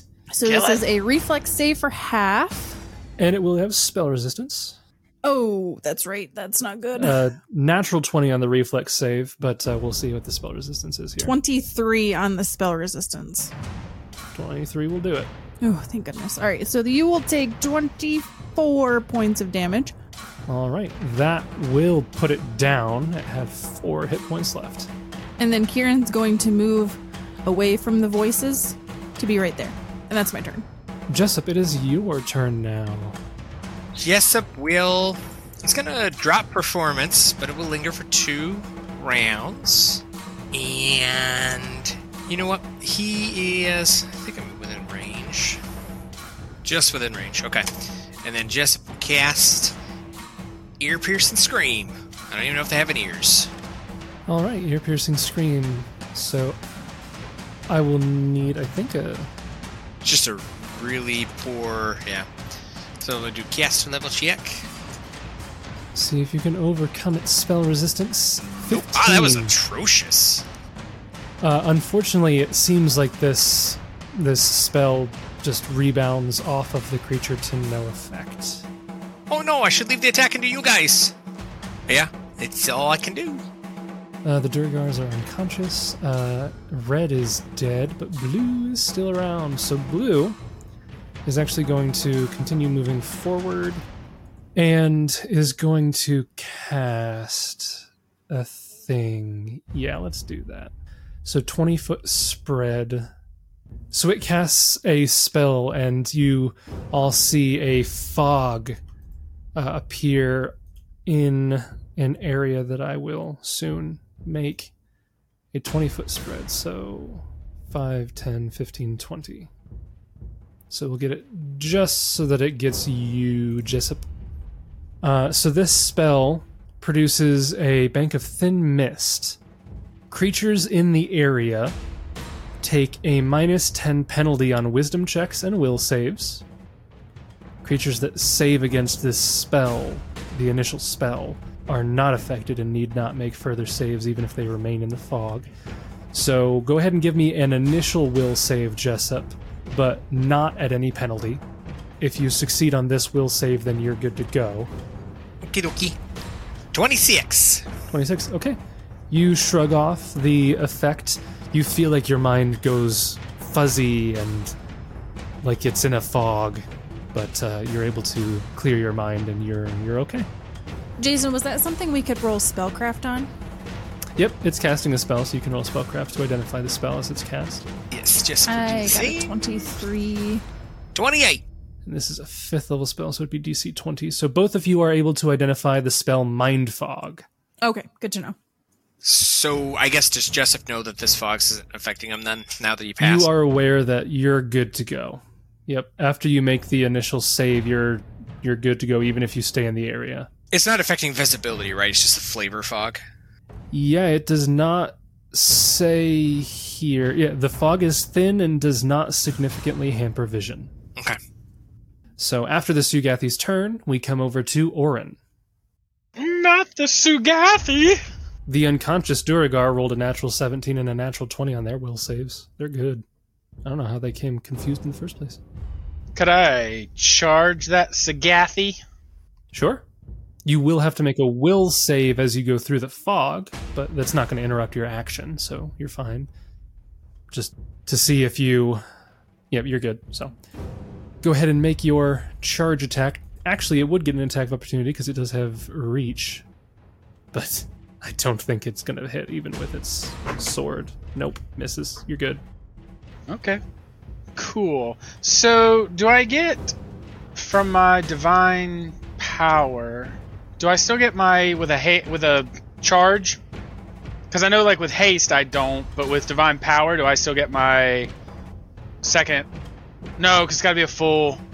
No, it's got to be a full round attack. It's just like Your extra, ch- yeah, no. Yes, so you you can only ever get more than one melee or ranged attack as a full round action. You can, to my knowledge, never get them as a single standard action. yeah. So you can take one melee attack with a, a bonus from charge, and uh, I did. It, it, it went Yep. in, didn't it? Yep. I do see a natural one there. I think Yes. so. Unfortunately, even with your crazy good to hit, uh, a natural one, you miss your target just barely. As it swings its long sword at you, it doesn't hit you, but it's enough to put you just off balance enough that your charge does not go through. Crap basket. Bassets. Immediately. I got Ah, it. Crap baskets. You got it. All right, and that does bring us to Gideon. We're gonna go there, and we're gonna start an invocation of destruction. All right, is that your turn? Yep, move, move. That will then bring us to Kieran, top of the round. No, Gideon, you could have maybe done that in a single move. Huh? No, We haste? invocation. Invocation is a move action. Oh, I just didn't know if you wanted to move forward further. Okay. Oh, I see what you mean, because I have haste. How much does haste give me? It would double your movement, pretty much. Oh, so let's just move all the way in there. I guess I could have taken an attack then instead, but whatever. Um, also, I forgot. Uh, Orin and Gideon ending your turns adjacent Too late. within it. You get a will save. Nope, it's too late. Shame you didn't tell me about that sooner. Gideon's fine. Does Jessup? I don't know. if Uh, you range. are I'm within 25. 30 feet of it, yes. So, Orin, 23, you're good. Jessup, 25, you're good. Yeah, y the creature assumed that the heavily armored people would have low will saves, but I think all of you have good will saves. So, That's Not my best. Being stereotypical. And it deserves everything it gets. Yep, I agree. I agree. Yeah. Mm-hmm. So you said it's my turn, right?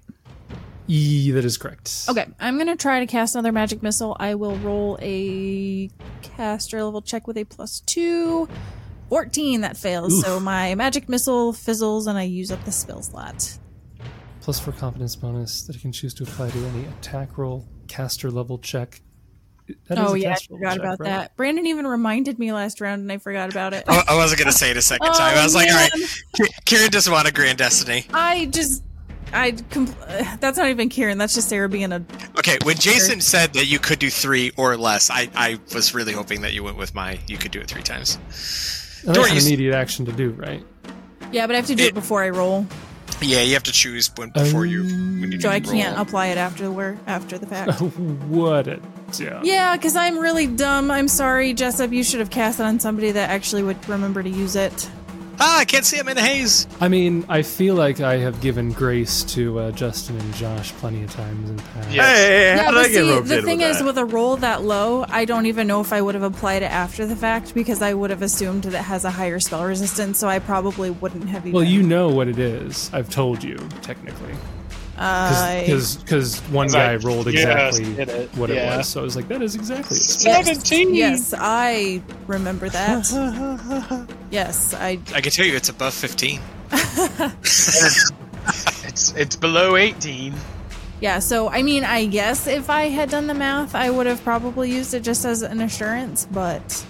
I mean, I'm fine if you do it. It hasn't been hit yet, so it's not like you're going to kill it. Alright, well. Get ready for this damage. 19. Wow. That's pretty good. Uh, and that's gonna be my turn because I don't want to get any closer.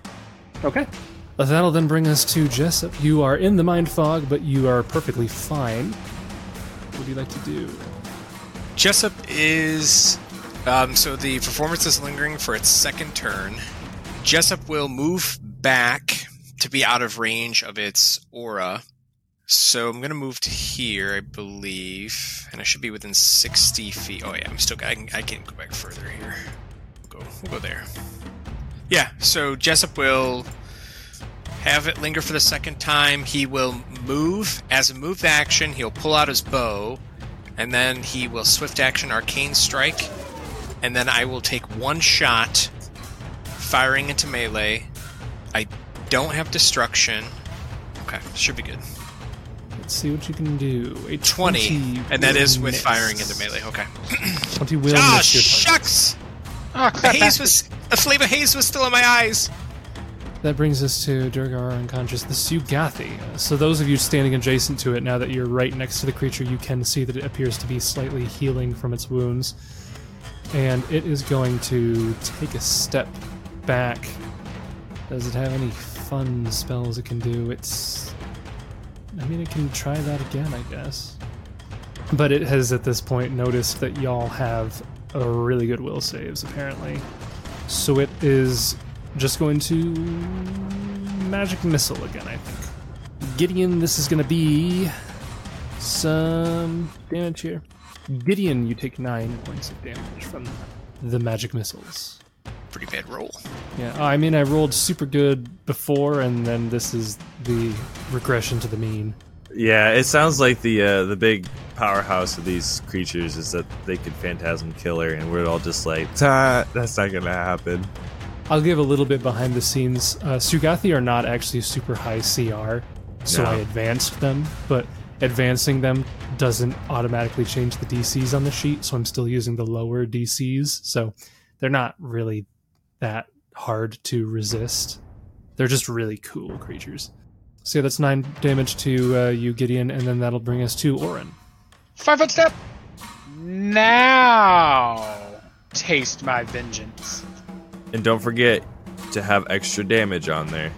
All right. Oh, I forgot to put on the extra damage. That's just three more. Yeah, three more on each hit. Yeah, right. Yes, so the 26 will hit. The 37 will confirm uh, with a 36. Uh, so that is a critical hit there, and then the 30 will hit. So Oh, sorry, let me roll damage for that one. And that the last one does have the damage added in, so it's only six additional damage. So the first attack hits it for the 19 damage. The crit hits it for the 40 something damage. It is still up. But your third attack with the final 16 is just barely enough to put it down. And you guys stand It's- there. Yeah, that's that's only thirteen. It, it has the three programmed in. Yeah, that was. I mean, it it had. Uh, I think it had seventy one hit points, and you did forty. Was it seventy one? Because it took nineteen before. Sixty six. Sorry, it had sixty six hit points, uh, and you did Oh, then yeah, yeah, yeah. yeah. You're- nineteen. you're. Yep. Then like forty something, Yeah. and then thirteen. So I think yeah, not enough to kill it to its con, but over time, you it would eventually die out. Yeah. And so you put the Seugathi down, and you are all left there in the long walk here with two unconscious Duergar and two Seugathi. And uh, now that the combat is over, I'll give you a little bit more info about the Seugathi. I imagine that at this point you could study them with a little bit more time and make a uh, a more informed knowledge check in better lighting. So Yes, you already knew that they had spells like confusion. You found out they had mind fog and phantasmal killer. Uh, they had suggestion, but never had a chance to use it. They have a cool thing where they are they're under the constant effect of mage armor, which is pretty nice. So yeah, they have a short sword they can attack with. They have a, a wand of, of magic missile, uh, DR ten slashing or piercing. They have an aura. So the thing that was happening on every round, they have an aura of madness. So any sane creature within 30 feet must make a will save every round, uh, or be confused for one round. The fun bit, which is kind of giving away a little bit of what happened in the past, but it's not a big deal. Um, a creature that fails this save five times in a row becomes permanently insane, as per the insanity spell, which you kind of maybe assume is is possibly what happened to these other Duergar. They might have been confused by the spells and then got stuck within the aura of both of these Seugathi and just over time eventually went insane. Yeah, the confusion command is really neat, being able to just immediate action decide how a confused creature acts is pretty cool. That's why I kind of didn't go with the fear, because if we were playing it where act normally is how fear goes, and these things would never choose to have them act normally, it was just how I decided to play it in the in the moment. I felt that, that made sense. Was that fear just wouldn't work? Or Yeah, because they would never be acting normally, right. and like we could make opposed charisma checks, but these guys have pretty decent charisma. So Oh yeah, no, I was I was just I was surprised to learn that there were actual rules for it. That wasn't uh, we yeah, those rules are normally for dominate person. If you have two people dominating the same creature, giving it separate commands. Um, Um, yeah, but as they were listed on D twenty, it was for any conflicting mind affecting effects. yeah, yeah, it's um, it's just normally the only ones that actively conflict are usually the dominate ones. Usually, yeah. So yeah, you guys are left here with some unconscious, insane Duergar. Uh, what would you like to do? I know it's uh, insane. I don't think there's anything Gideon can do about that. Yeah, if if they do in in fact prove to be insane as per the insanity spell, then you guys would know that the only way to cure them is um, greater restoration, heal, limited wish, miracle, or wish. Which you have access to some of those. Heal, we have access to. Okay, so break enchantment wouldn't work. Uh, it is not listed under insanity as being one of the spells that works now. All right, I wasn't going to use it anyway, but Probably because insanity Yeah. is seventh level. I was gonna say, or Orin will not be using heal. No, No. we'll just leave him. Is that a fate worse than uh, death, though? Really? I mean, the the basically going to be safe the rest of their lives. At least putting them out of the misery while they're unconscious might be maybe mildly frowned upon, but uh, is it? I mean, you could always tie him up and leave a sign saying free merchandise. I don't think we're going to do that, although I appreciate your input. Yeah, because like I said, nobody's going to pay for insane slaves, but free slaves, you know, nothing wrong with that. I'm, yeah, Orange is gonna leave him there. Well, I don't know. I don't. li- I don't want to do it myself, but K- Karen, wait, come back. Just close your eyes, pretend they're wyverns.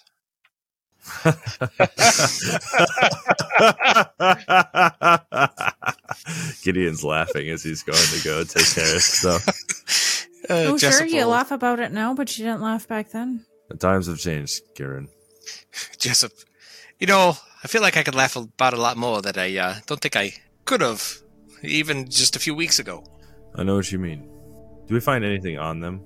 The only thing that you find on the Seugathi themselves are, I mean, they each had a masterwork short sword, but that's at your level pretty much worthless. But they did have the wands that they were using, wands of magic missile, caster level five. So that's how they were getting three missiles with uh, each of their castings, and they used those uh, pretty heavily throughout the fight.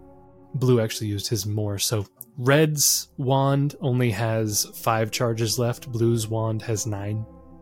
The Duergar, they each had. Uh, so they, I mean, they have plus one full plate if you want that. They had plus two dwarven war axes if you want to pick those up. They each had amulets of natural armor plus one if you guys want one of those. They each had cloak of resistance plus one, which you guys totally don't have a lot of. I can add two to our what we have.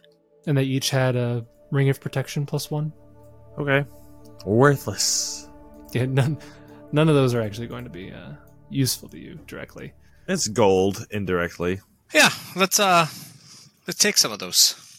All right, They're not gonna be useful to us. The us. unconscious insane Duergar. Well, I just figure we can maybe at least take the the, uh, the necklace and the ring if we run into another um, patrol. Maybe instead of gold, that they would take a couple of those trinkets as part of the wealth.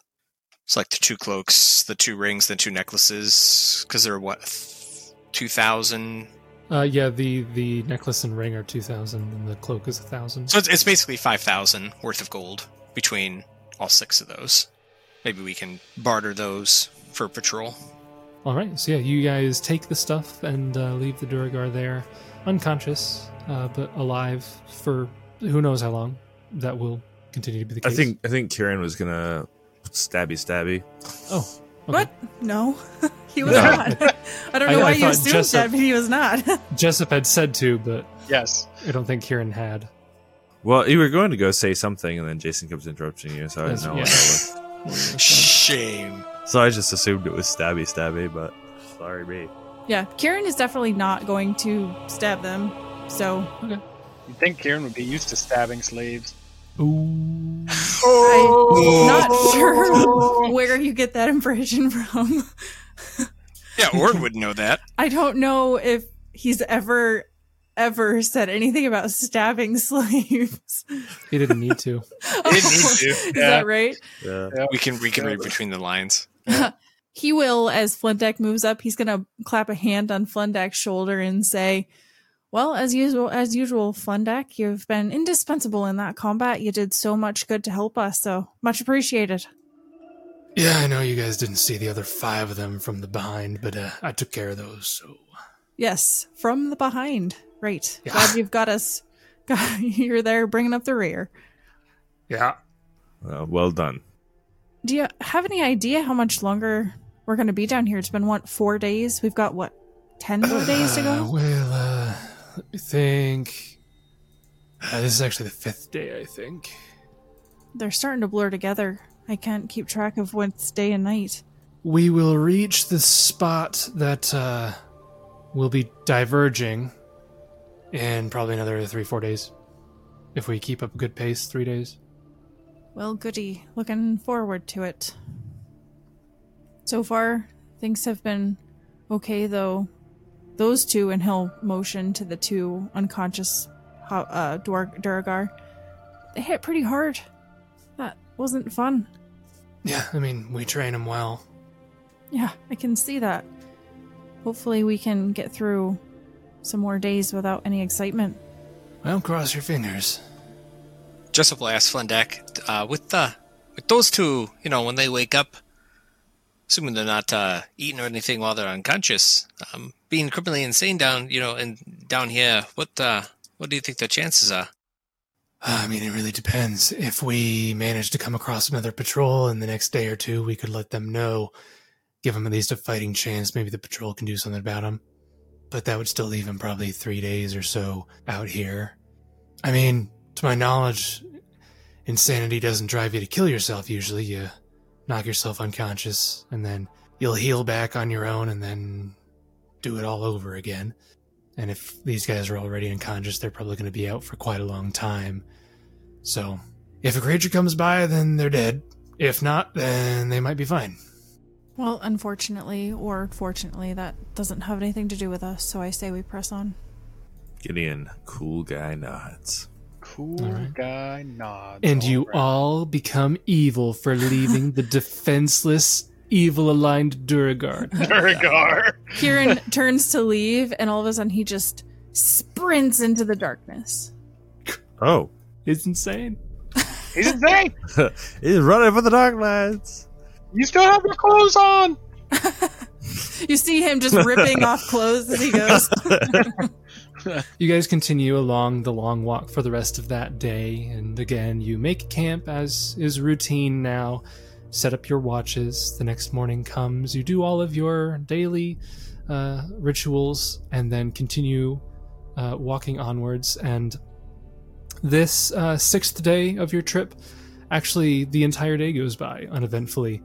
Flendak is able to guide you, and you make good progress. Uh, progress Good progress. good progress. I was going to say progression, and then I decided not to say that, but I Yeah. started saying it. So, and he actually allows you to avoid any problematic encounters that you might have encountered on that day.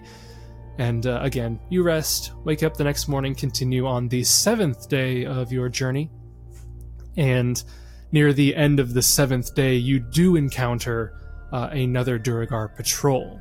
You've done this once before. I imagine you're probably going to try to pull the same situation, the same plan. I imagine, hiding hiding the dwarf, and then trying to just talk your way past. yes, and this time Kieran would also cast Fly on Orin so that he could just hover above the ground. Okay. I don't. I mean, if you want to role play out the discussion again, it's pretty much the same situation. Uh, however, the only difference is that Flendak would uh, point out, and he says, uh, "Looks like uh, an ironclad's leading this patrol. Highly recommend not coming to blows." Um, forgive our ignorance. Well, what's an ironclad, though? Uh, it's a, probably one of the most decorated members of the Duergar Empire. I guess in your words, they'd be like a, I don't know, like a general or something. I think that's how your rankings go. Something like that. Okay, well, uh, wish me luck. Yeah. So you go up and you uh, do your talking, and they they request a similar amount that the first patrol did. You can make a diplomacy check to see if you can talk them down at all. How much did they say? One thousand per person. Uh, three of us. Um, so how about, let's say we give you those, uh, I'm trying to just try to talk about the, the items that we had found that, uh, it's not necessarily straight gold, but we give you uh, some trinkets that we have in excess of a possession that is equivalent of 5,000 gold in total. Thinking giving them the, the two necklaces, the two rings, and the two cloaks, and try to barter to see if that would be sufficient enough. So more more than what you asked for, just not in physical gold, but in materials that you could sell for gold or make use of as you please. And the number that you're citing there is the sell value. So, like, because you sell at half price. Right, because it would be Okay. Okay. Right. Yeah, just making sure. Wait, what? Wait, wait. Sorry, why are we offering that much? That's totally up to you, Jessup. You're the one talking. I'm just curious. Well, I'm going to say if he makes that offer, I'll give him a bonus on his diplomacy. But still, yeah, it's up to you. well, they're decorated. We don't want to fight, and you guys weren't going to take them anyway. I had them on the sheet. Yeah, I Oh, had okay. 100% taken them. But that's cool. That's up to you. It's totally up to you. I guess that's the impression Jessup had. So Yeah, no. The the the idea though is I, I think that we're they even though we're not using them, they count as half their gold value later if we ever get a chance to buy magic items. Whoop, that's what Jeff's offering, unless one of you want to come down and try to renegotiate. Orin clearly steps up and goes. Well, unfortunately, the fact that Kieran had sprinted ahead, they take that as a sign that he's trying to evade the toll, and they immediately attack. So yes, however you want. If you want to make the offer that you just did, Jessup, then I will give you a plus four on your diplomacy check to try to hit that DC. That was the goal that Jessup had had of taking those items to begin with, so that is what he will offer. And uh, if we're doing the same thing as before, the negotiation would have been just between the two of you, so it's kind of your prerogative. Yep. So that's what Jessup said. So roll. Roll diplomacy and you get a plus four. So 22 plus 4, so that's 26. You needed the plus four. So Haha! you do hit the DC 25 to negotiate them down a little bit less than a thousand, but they'll still end up like you offer them what you do. And so, like, yeah, I guess because you're offering more than it was, so it's it's fine even with failing the DC, uh, uh, the highest DC. But um, um, they will accept those items in lieu of cash, in in lieu of hard coin but because the plus four was enough to, to negotiate them down at all. So yeah, you're able to trade off the plus one magic items that were kind of just in the bag for taking up space. Well, I think what would happen though is if Jessup starts walking back to Kieran, Kieran's going to take out the money bag and he'll be like, "All right, so what are you looking at, Jessup? Fifteen hundred again?" And he'll start I think he's got the coins kind of neatly separated into bundles, smaller bundles, and he'll start counting out 1500. Uh, Jessup would have stayed back and had Flynn originally walk up like we did the other times, kind of like a good faith of a, an agreement.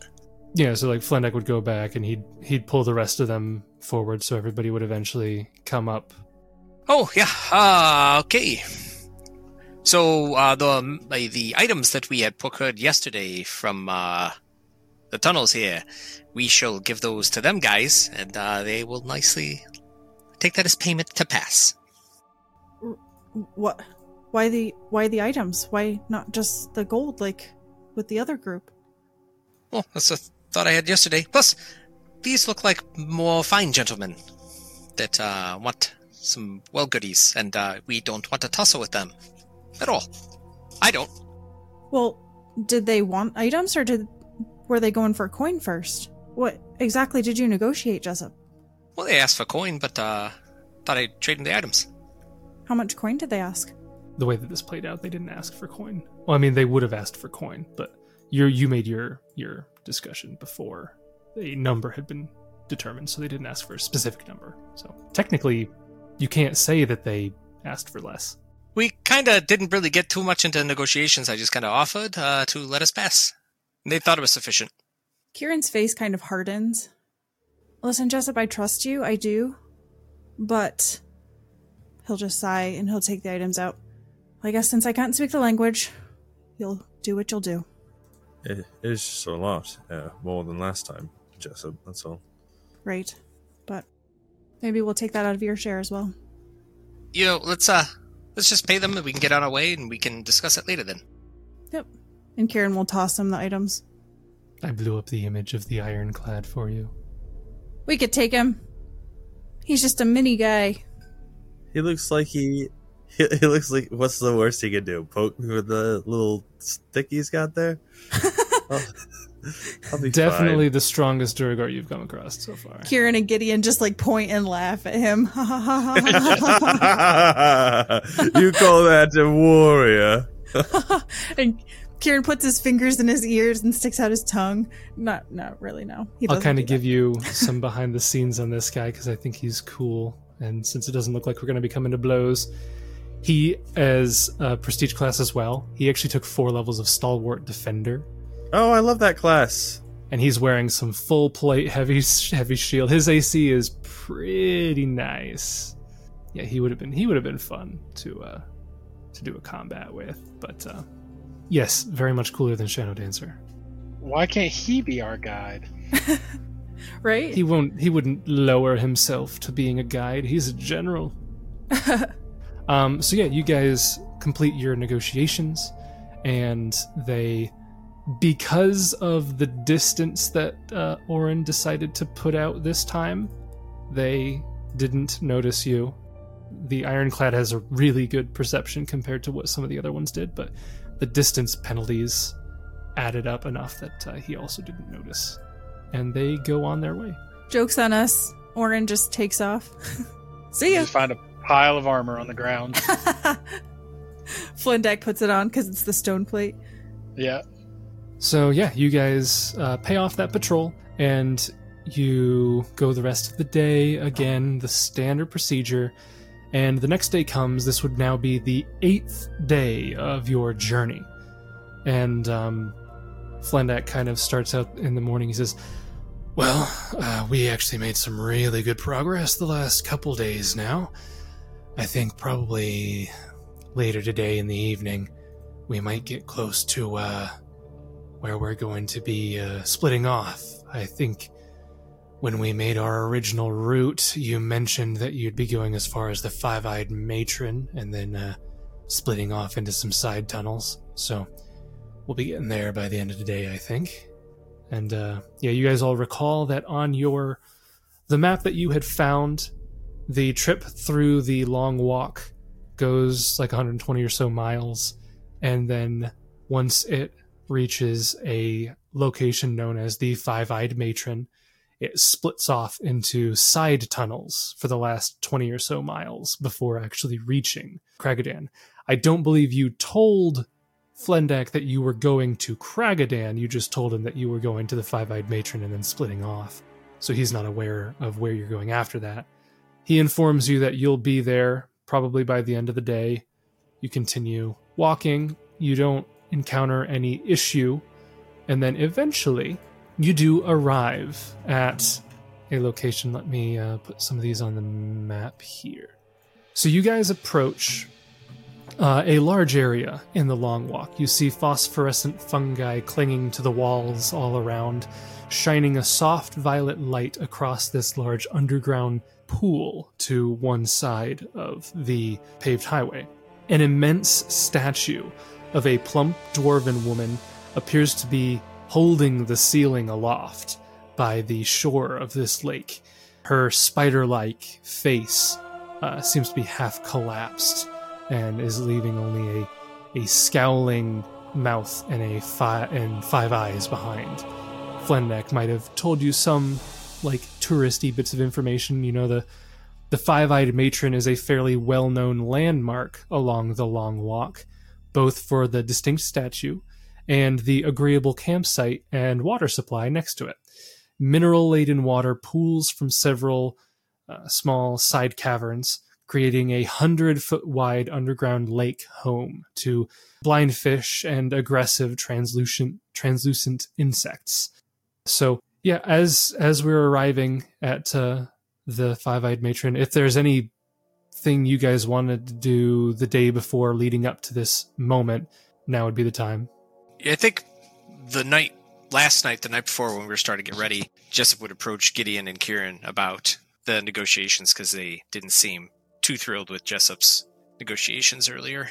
Just kind of approach awkwardly. Uh, hey, uh, guys, I just wanted to chat. You didn't didn't seem too thrilled with the uh, negotiations there with the uh, little rootin' tootin' grumpy looking general guy.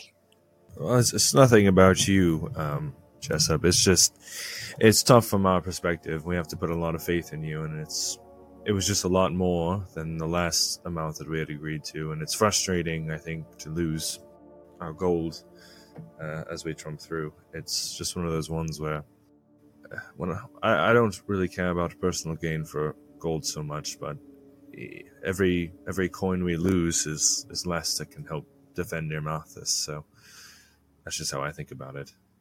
Oh, I see. Well, I mean, in my eyes, anything that uh, we can spend to make sure we get safely to where we need to go is for defending Nirmathas. And no, no insult intended for somebody who's grown up here my entire life, spending 50 some odd years defending Nirmathas. I think I kind of would say that I know what's best. Oh, we recognize that. It was just more than last time. That's all. I mean, is this is this all about money for you guys? I mean, well, I mean, everything that we're doing between Jessup, I don't think you're being very defending Long there. Shadow. Hey, you know, I, I don't, uh, I don't want to be interrupted right now. Just curious because I feel like you guys are really more in this for the money and the gold, and there's more on the line. I don't know, uh, Jessup. I don't want to start a fight, but I, I don't know if you're being intentionally antagonizing. Surely you recognize that there's utility in money. I don't think anyone would stick here long enough if we're only here for personal gain. Well, I guess I don't really see what the big deal was, but uh, you guys kind of seemed a little frustrated, and I don't know, kind of, kind of got to me a little bit. We, we do what we all can, what's best. I thought I did what was best, and I don't know. What about you, Kieran? You, you seem kind of be the most stone faced of it all. Well, Jessup, it's just that in those situations we're trusting for you to do what's right for the group, and I got the sense that you didn't really do much negotiating, you just kind of showed your hand right at the beginning. And I mean this with all good intention, but I think sometimes you may allow people to walk over you. And that's just not how I was raised, and that's not how I live. So, you know, it's over. It is what it is, but, you know, if it comes to something like that before, you know, I would appreciate it if you ask for our input as well. Well, I mean, you guys can come up and try to help negotiate if you want next time. Maybe I will. Well, maybe I will leave it to you guys' capable hands. No one, no one doubts you, Jessup. It's just frustrating. Uh, last time, fifteen uh, was even steep in my mind, and this time, as far as the value of items that we lost, it was it was nearly five thousand. So it's just a lot more. It's just It's a bit hurtful that you would jump right to accusing us of doing this only for the money. If I was doing this only for the money, I wouldn't be here right now. I would be long gone. So don't you dare accuse me of only doing this for the money. Well, that's kind of what it seemed like.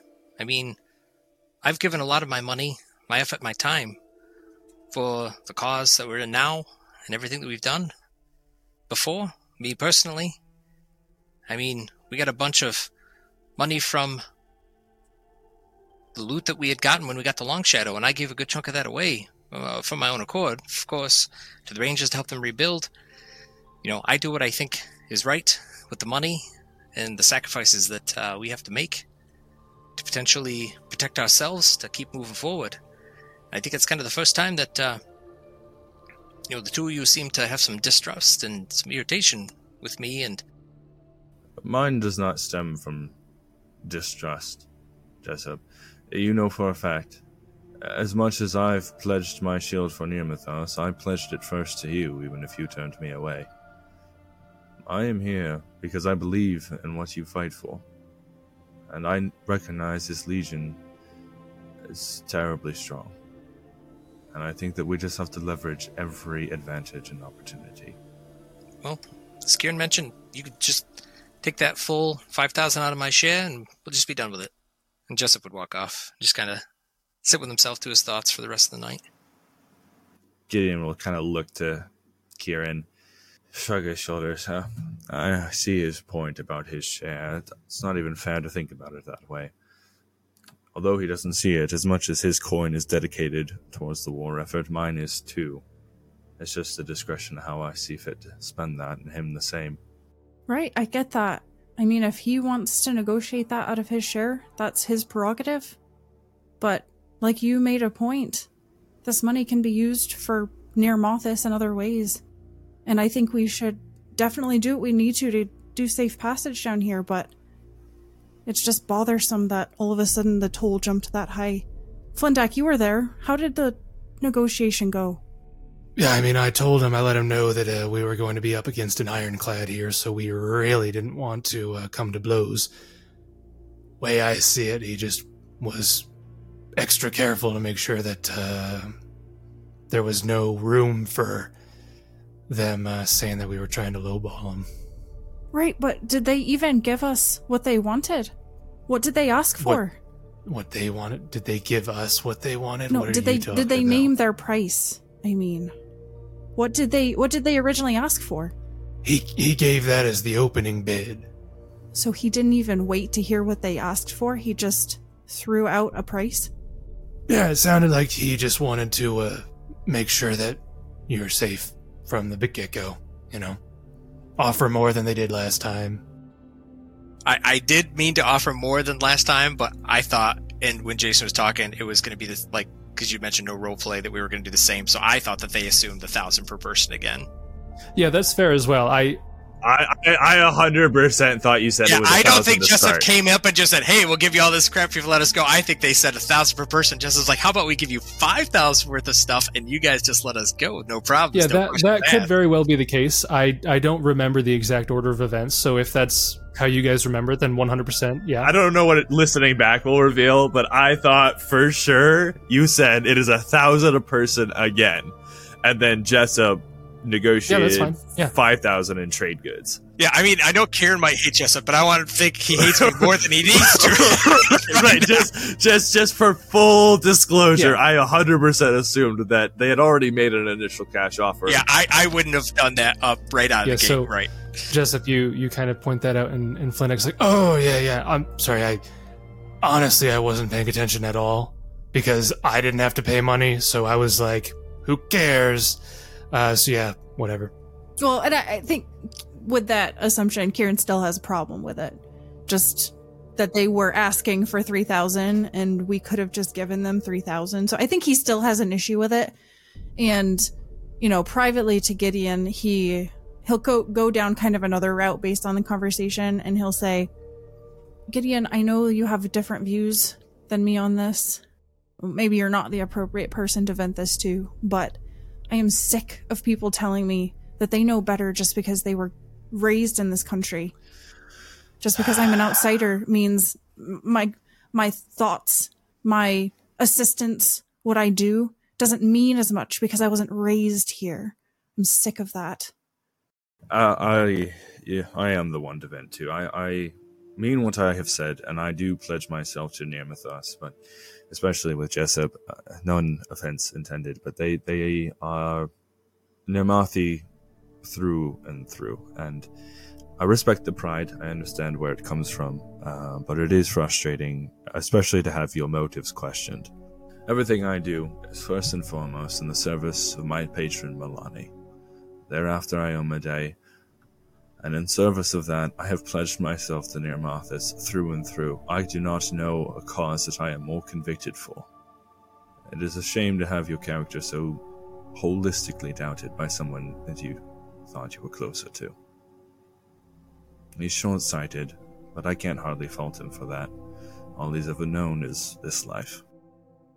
Right, I suppose. Well, if he wants to think that I'm in it for the money, then that's all fair to him.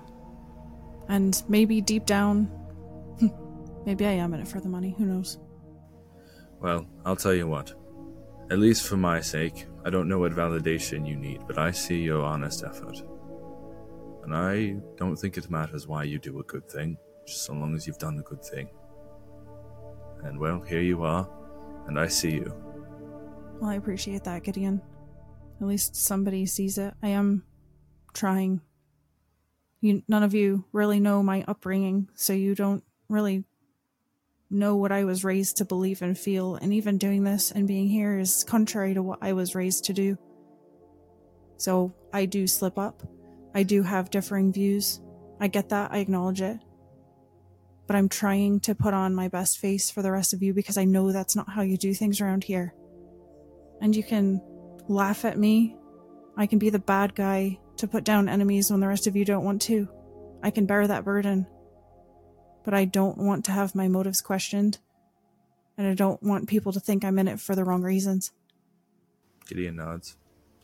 We all have our roles to play, Gideon. Uh, Kieran. Um, just- He's Oh, talking to himself. Gideon. To himself. he was telling himself, "Yeah, I see you, Gideon. I see I you see and it. what you're doing, the good things you're doing. I see you. You're great, Gideon. Um, but my last encouragement to you, Kieran, I think you have to find some sense of internal validation almost. It doesn't really matter why Jessup thinks you're doing what you're doing. He'll think what he will. Know yourself first. With that, I think comes comfort. Regardless of what people think of me, yourself included, I know why I fight, and I know what my long term goals are, and I know that I am in true devotion and service to Milani. It does not matter uh, what my faith looks like to you, or how I commune, or anything. I know for me it's what I need to do. So maybe you can find something like that. Yeah, and I know you and I have had our differences. I know you and I are very different in how we act how we live. But I do respect you for that. You have a goal that you work towards, you're confident in what you're doing. I don't have that yet. You'll find it. And like you were saying, we all come from different places. The Knights Vigil, uh, Knights of Ozem, they were very kind to me. They were not heavy handed with their devotion, and they allowed me the freedoms I hope everyone can enjoy. They're a religious order, sure, and they had their moments. But ultimately, they wanted what was best for me, even if that meant not being a part of them. Um, and for that, they have earned my eternal respect. That's a very different environment than I think what you were raised with. Not as supportive, perhaps, a little bit more directed. Well, I'm glad at least you and I see eye to eye. And whether that's the right thing or not, that remains to be seen, but at least I know I'm not crazy and feeling the way that I do about what happened. I guess we'll just have to hope that we don't run into any more patrols. And honestly, we're kind of at the mercy of the language barrier, so it's not like I can really do much to assist. So I will just have to keep trusting that Jessup knows what he's doing, and I suppose an argument could be made that this money is all for Nirmathas anyway. I think he had a point there. We'll reward him that much.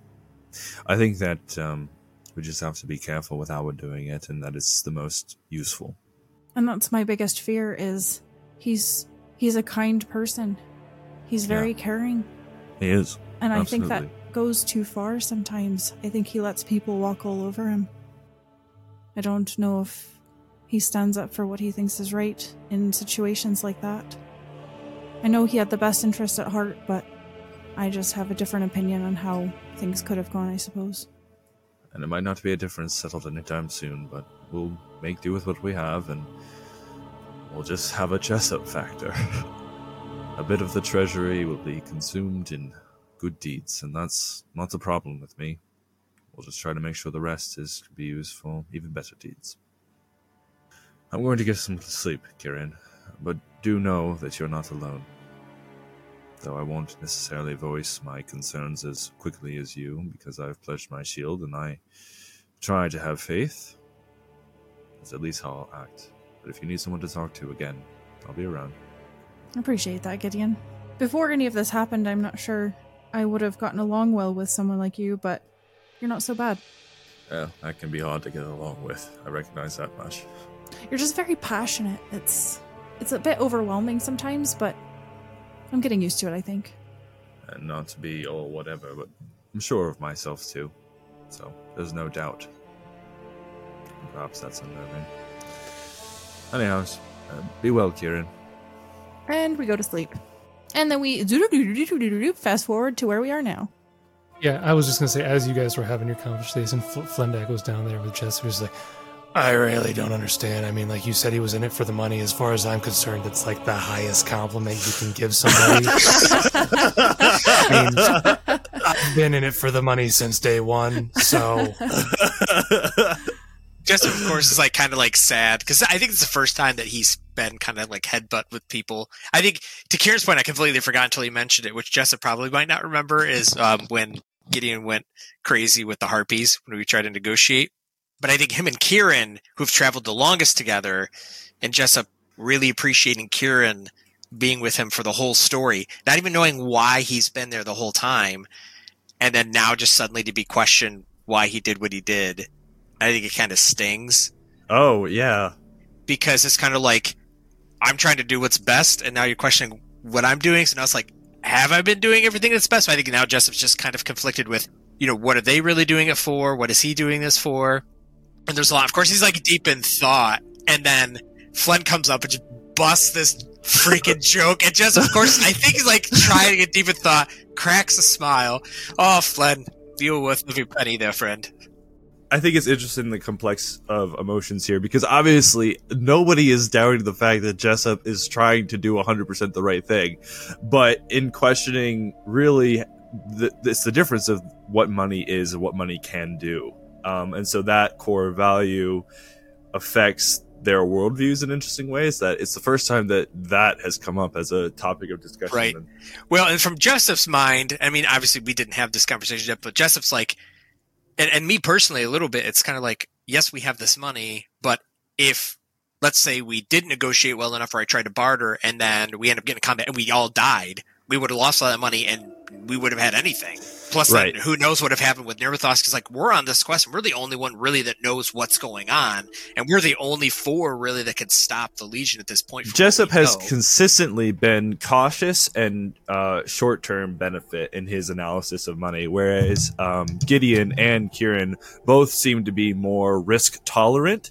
But because they're looking really far in the future and thinking some number in their head, like we need to maintain strength for a long period of time and it's interesting to see those two uh, well it probably doesn't help either that like i don't really think jessup needs a ton of stuff like material wise you know what i mean? Right. like for gear stats I, so for me it's kind of money just sure let's donate it or i don't really need it to buff me. I guess he doesn't take into consideration what you guys may need. Yeah i i really like this particular interaction because normally in the past we've had conflicts between morality like good and evil type of situations, like what is good or what isn't. And this is law and chaos. It's like a chaotic person would look at this transaction and be like, look, I don't really care what the number is. If putting a little more on there is going to guarantee this thing goes by smooth, then psh, why the heck not? And a lawful person would be like, that's not that's not how things are done. Right, right. It's law and chaos, and then um, it's really nice because Gideon's kind of in the middle. Um, so it's that really, it's got that three facet kind of nuanced approach, which, yes, like you said, it, it breaks free of our classic arguments of morality. I, I really like this particular confrontation. Yeah, and I think for Kieran, there hasn't been as much conflict on the morality scale because he's just deferring to the rest of them, knowing that they're good people and they're going to do the right thing. And yet he can be the bad guy once in a while if he needs to get his hands dirty. But in this regard, the way that he was raised, he's not an avid follower of Abadar, but that's who his family grew up worshiping. That's what he's been taught his whole life. And I think for him coming from money, he just can't wrap his head around why people would just give it away. When when somebody when you come to terms, why you wouldn't just meet somebody on terms. And I think in a way he also has confidence in their group and their abilities if something were to come to blows. I think he's confident in his companions that we would be able to put down what we need to, but yeah, I think that's just kind of where the confusion's coming in his mind is I don't know if he's ever he's he since he's been traveling with them, they have never accused him of doing this for the money and I think now he's kind of wondering, well, you know, coming from nobility and coming from a certain standard of living, maybe he's starting to miss that and maybe you know, giving up this money is giving up part of that life that he misses. Yeah, I uh, I totally didn't mean for it to like say that, but in the moment you don't really, you just kind of say us off the cuss, and I kind of think like, man, Jessup was kind of a dick. He kind of was. I mean, but I didn't mean for it, but at the same time, it's kind of like that's the first thing that came to mind. I think it's just kind of a heated moment. Like, I don't know why Kieran's doing this. Kieran won't tell him. He doesn't pry. And then now he's questioning, you know, about the whole money thing. So it's kind of like that's the only thing really Jessup has to go off of. No, like, you haven't told sense. me what you're doing, but now you're getting a fit because it's like you are the keeper of all the materials and the items. You are managing all the transactions. You know what I mean? So it's like, and then next thing you know, you're getting a little huffy with it. So it's like, are you doing this because of that? It it sounded a lot worse, but I kind of like how it played out because it, no, it's like when they are. He's like, "Why are you always laughing at me?" It's like I, I'm literally not like because that's just that's what happens. People be behave irrationally when they get angry, even if the what motivates that particular outburst makes sense. Um, so I like that a lot. And like for Gideon's part too, you're talking about how Kieran was raised. I, I like how at least I've how I've envisioned the Knights of Ozem. He he had an incredibly large amount of structure, a way of doing things, a system of rules that he listened to, but he was allowed kind of like to opt in or opt out of the rules he chose to follow. You know, he had this uh, freedom of development that allowed him to be able to then leave. Um, uh, with the promise of maybe coming back to help Nirmathas. And so I think that that sort of, you know, structure but balanced approach is really interesting the way that that um, intersects and interacts uh, with things here. It's just, yeah, it's just cool. I love how we started out being like you guys were totally fine, and now you have both sides of this argument have successfully put doubt in the mind of the other. Like Kieran is had no issue, and then I was suddenly is like, "Am I in it for the money?" And Jessup had no issue, and suddenly he's like, "Am I doing the right thing?" It's like you Yeah, managed exactly. to just screw over each other perfectly. All right. So yeah, all of that conversation happens the night before you guys So I think coming up to this moment here, unless somebody says anything, I think Jessup's not not going to ignore Kieran or Gideon if they say something to him. Like he would respond back, but he's definitely like lost in thought, keeping a mental, like kind of an, like an emotional distance and away from them at this point. You just had a fight with a family member. Yeah, we're okay, but like I'm still mad at you. kind of. I'm I'm still gonna buff you guys, but I will question giving haste. and I I think Kieran is the opposite. I think Kieran has compartmentalized that for now and is just kind of business as usual for now. He'll deal with that later, but for right now he's just going to act like normal Kieran. So yeah, all that happened. You guys are walking, and like I said, eventually in the late hours of the eighth day, again, you guys have been underground for for eight days now. Who knows what time it is? You're probably starting to go a little bit uh, crazy just from being in the darkness for this whole time. But you come across what you know to be the five the five eyed matron, the statue by the shore of the lake. And as you approach, again, this whole area is kind of well lit with the uh, fungi, the ph- phosphorescent fungi showing light everywhere. And you guys can see in the distance a group, several figures. I'll show them here for you on the other side of the lake here, just by the side tunnel that you guys actually plan on going into and splitting off from.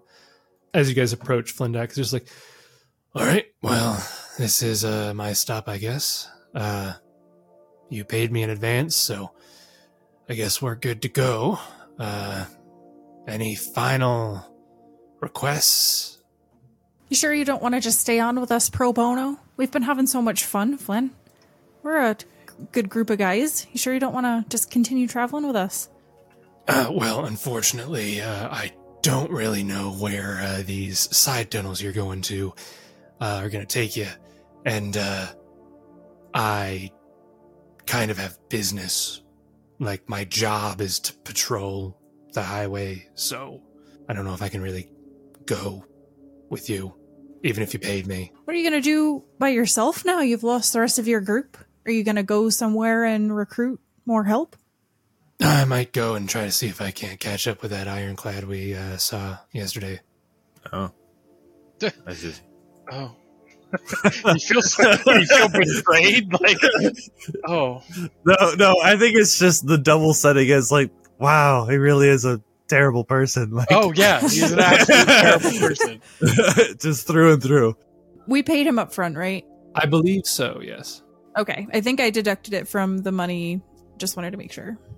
Yeah, Jessup would approach. Well, Flynn, uh, appreciate it. Puts his hand out to shake and uh, goes, kind of thinks, pauses. Um, he's talking to Flynn, looking at him directly.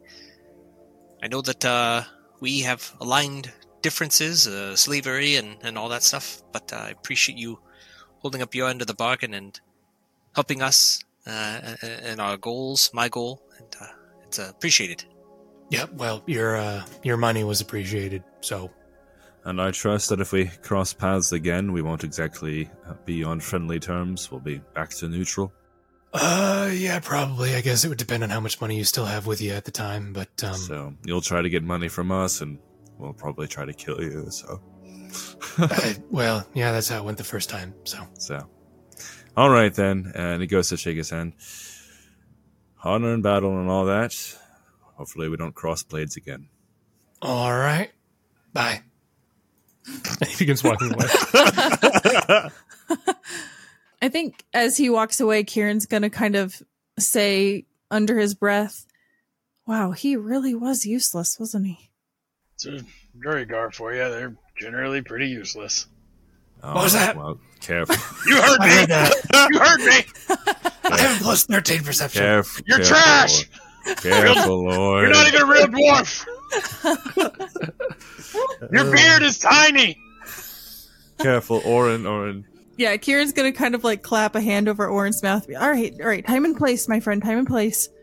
The ironclad shows up and you have to fight all of them. Yeah, not to mention historically speaking, the quest for Sky, they might have been the bad guys. Just saying.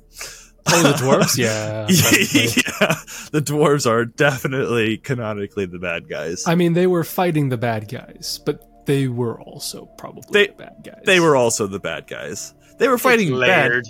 They, they were fighting bad guys, but they were fighting bad guys for bad reasons. It's like the Crusades, you know. It's like you didn't have to fight the bad guys. Yeah, no need to. And by fighting the bad guys, you hurt a bunch of civilians and made life miserable. Yeah, the surface really sucked for a thousand years after that. Directly because of the dwarven quest for Sky. Yeah, pushing the orcs onto the surface. It's where they belong. It's where they belong. Which was a religious war, too, because Torag told them, right? He's all let go here now. Uh, yeah, they had a prophecy that Torag said something about like when the earth shattered or something like that. It was a sign to go to the surface, and there was Earthfall, which just coincidentally, You have no evidence. And their holy their holy campaign against yeah, yeah. Yeah, it's pretty bad. But it's okay. You're not bad, Orin. an orc family shows up. They're like, you know what your ancestors did to us. I love you guys are just having this philosophical conversation, and these people are just watching us like, the heck are they talking about over there? They haven't Orc moved sees for them- 30 sees the orc family. Orc s- sees the orc family, and I do it again. Pop pop. oh, all right. All right, grandpa. All right, so yeah, you guys are at this this landmark on the long road that uh, immediately precedes the tunnel that you guys assume is your next destination. And in the distance, with the glow of the fungi, you do see some more Duergar that are around the area. Uh, it appears to be maybe some sort of. It doesn't look like a patrol. It looks too big to be a patrol, but it's like a procession of something. And um, we see corpses? you see bodies on the ground. Um, I mean, at the distance that you are, you don't know if that means like corpses or if there's just some of them are sleeping at the moment. I know on the map you can see the big red X's, but All right, be on your guard, lads. Looks like we may have trouble up ahead. Hmm, Shields up, and uh, he'll walk close. Yeah, Kieran is going to drink the potion of tongues as we get closer. he will be involved in the negotiations. And we will march forward, I suppose. yeah, you guys begin to uh, get closer to this procession, and you guys probably make it uh, about probably 50 or so feet away. Like you're at like the bend of the the lake here, before one figure walks up a little bit further than the others, and I'll show you what this person looks like.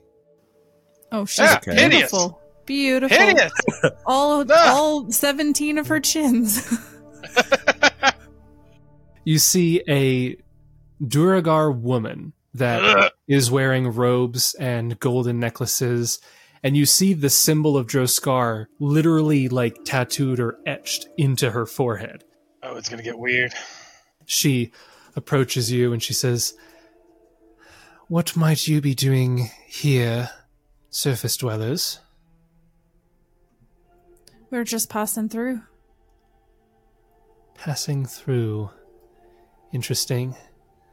Well, as you can see, my procession has run into a some trouble, so we're a bit on edge at the moment. You wouldn't happen to have noticed any Trox slaves on your journey, have you? Do I know what a trox is? Roll a I have Arcana, Local, and Nobility. monstrous humanoid, so they would be local then. Okay, here it comes. 16. I think Trox are a playable race, right? Just weird race points. Eh, if you're crazy, they could be a playable race. Anything's a tra- playable race if you have a uh, DM that's crazy enough. Oh, that's weird. Monstrous humanoids are technically not local? That's weird. Wait, they're not? Yeah, they're nature. Then what, what Shouldn't which one is local? I mean, local is humanoids, but I assumed monstrous humanoids were still humanoid enough to be local, but it says nature. We'll just, for now, we'll pretend that those were nature checks and not bother with it too much. Unless your nature is way higher than your local. I don't have nature. So Okay, so we'll just take these. I guess Um, I mean Kieran can play off of that though. If he doesn't know, he doesn't know. Okay. Uh well, unfortunately I'm not really sure what a Trox is, so we haven't come across anything we haven't been able to identify, so that makes me think that we haven't run across any of them yet. All right. Um, well, if you're curious what they look like, there's one back there.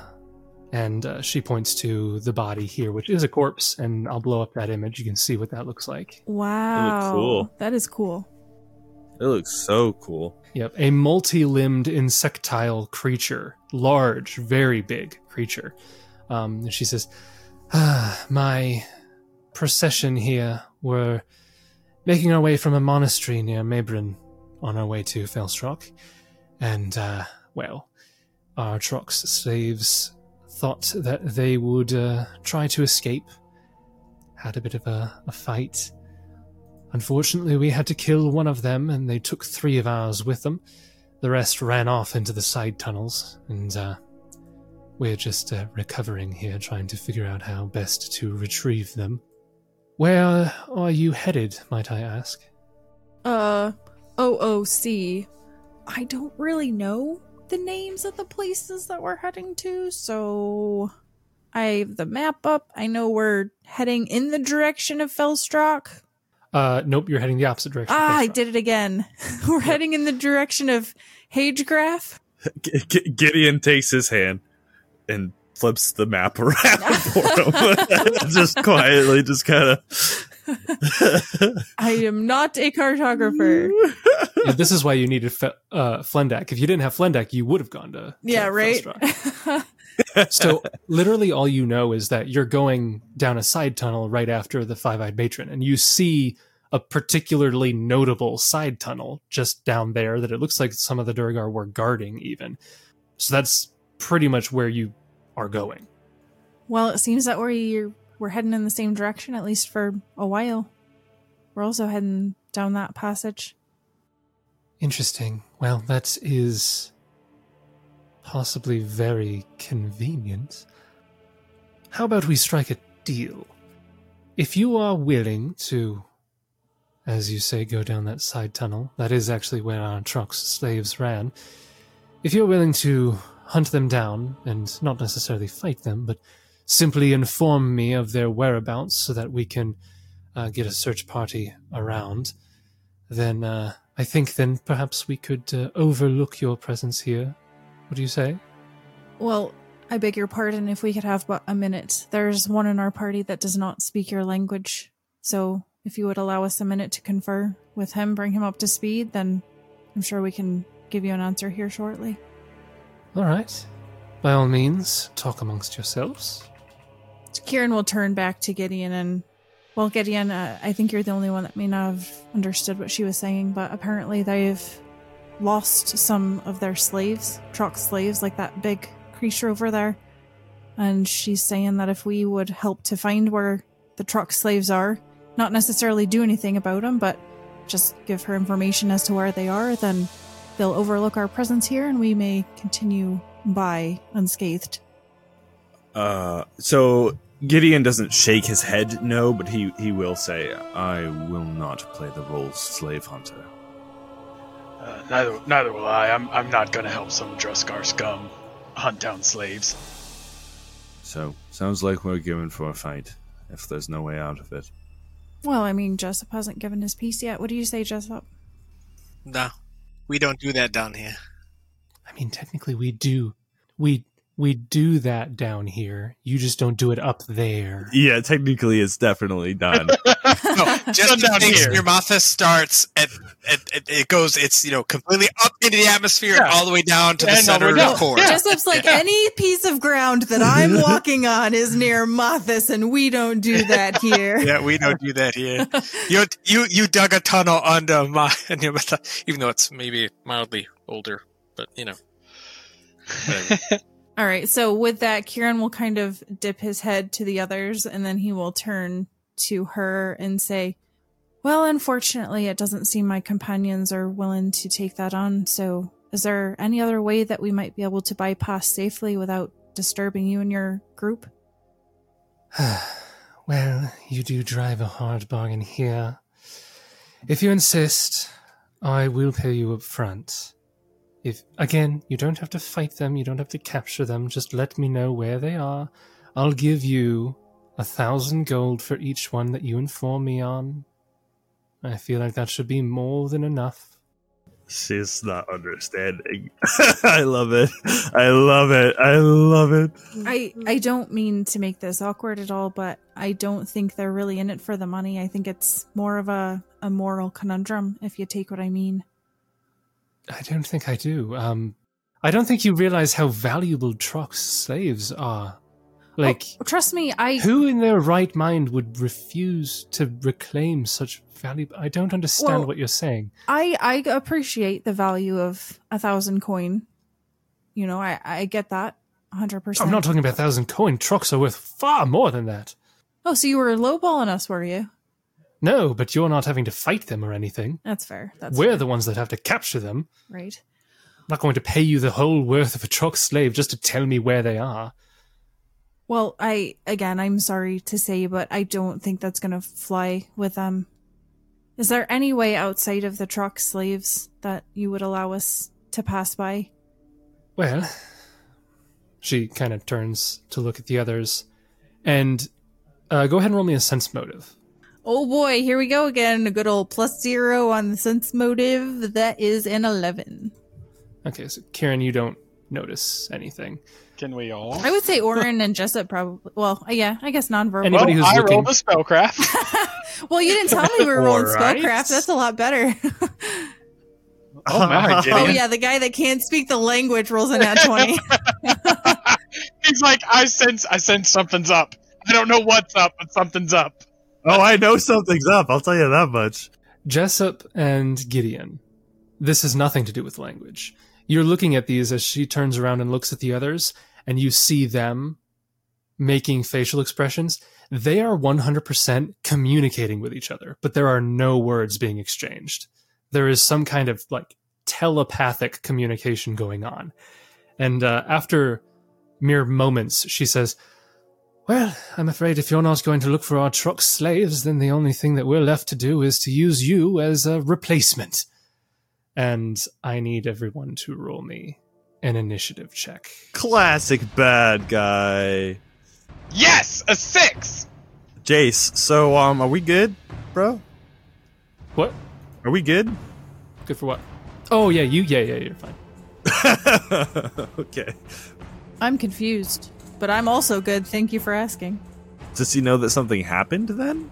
Uh, you might have felt a, a twinge. I'll kind of peel back a little bit. It's not a big deal. She had cast detect thoughts on Gideon as a spell-like ability. Oh snap! All right, so everybody has rolled initiative. Uh, six for Orin, nine for Kieran, seventeen for Jessup, fourteen for Gideon. I have sorted this. Gideon's initiative modifier is a two, so he will be going Ooh, someone's going slow. It's pretty quick for Gideon, actually. round one of combat. The orange Duergar here in the back goes first, and he'll double move forward, and then it goes immediately to Jessup. Could step back, free action wonders if it would have went better if Jessup negotiated. Just kidding. Cast haste and spark urge. Classic Jessup.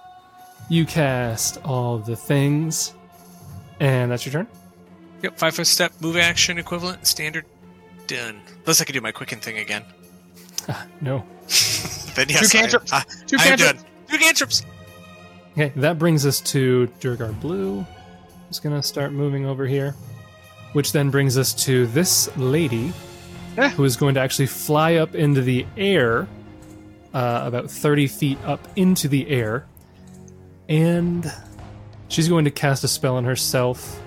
Again, you see no physical manifestations at all. You just see her kind of close her eyes, kind of concentrate for a brief moment, and then there are several images around her. You see minimum four images surround this lady, four images of herself. That'll be his her turn. And immediately after her, we come to Gideon. Great. Well, there's no way we're getting out of this. I do have haste. We'll start with uh with buffs. We'll do shared wrath on the lady, All right. and we'll make my thingamajiggy a flame. Divine weapon we'll cast. Oh wait, divine weapon's a standard action. Holy cow! I'm never gonna do that ever. Um, we'll do an invocation then of destruction. All right. And is that your turn? Actually, I don't know. Maybe Kieran wants to charge. We'll do that. That brings us to the other guys. We'll move up here, and Red will then move up here. That brings us to Kieran. That's a line. The juicy, juicy line. That is a juicy line. Yeah, but it's yeah. Do you want to put yourself in some fun position? Yeah, eh? that's I'm the okay. problem. Yeah. I'm okay with it. I was just, I was say play your character, do whatever you think Kieran would do, you know? Kieran is going to cast fly on himself. And he will fly up 20 feet in the air. They're gonna have an aerial battle. All right. So that'll be my. And I think I may. Oh, I have haste. Haste applies to fly speed. I think it's just movement speed in general. Okay. All I right. believe so. All right. Cool. Because I uh, would ascend at half speed. I just want to make sure I could go 20 feet. Okay. And that's my turn. All right. Ooh, this is probably the most complicated creature that I've. Oh, the big beetle. No, I'm not even looking. At, I'm looking at the her stats, not the beetle. Oh, I thought you were talking about orange. It is the beetle's turn though, and it's going to double move up there, and that'll bring us to Orin's turn. The beetle went where I wanted to go. Oh, that's too bad. Stupid beetle. You saw my line. You knew what I was doing. Um, let's see. What do I want to do now? Run away You ruined the turn that I had planned. like a coward. You got it. Double move away. Um, I guess I'm just gonna do some buffing. Let me look at my buffs. Hang on. No, I'm going to begin casting a spell again, All right. and then I'm gonna move to be next to Jessup. Okay. That'll bring us to the top of round two. Orange is going to double move forward. Actually, he's going to stop right here just so that you can't five foot step at him. He's smart. And that'll then bring us to Jessup. Jessup. Yes. Jason! I like to do that just so Sarah has to um, edit out every one of those. Oh, I there's leave about them in. 50. There's They're- about 57 of them. They're all in, buddy. Uh, so uh, yes, we'll maintain performance.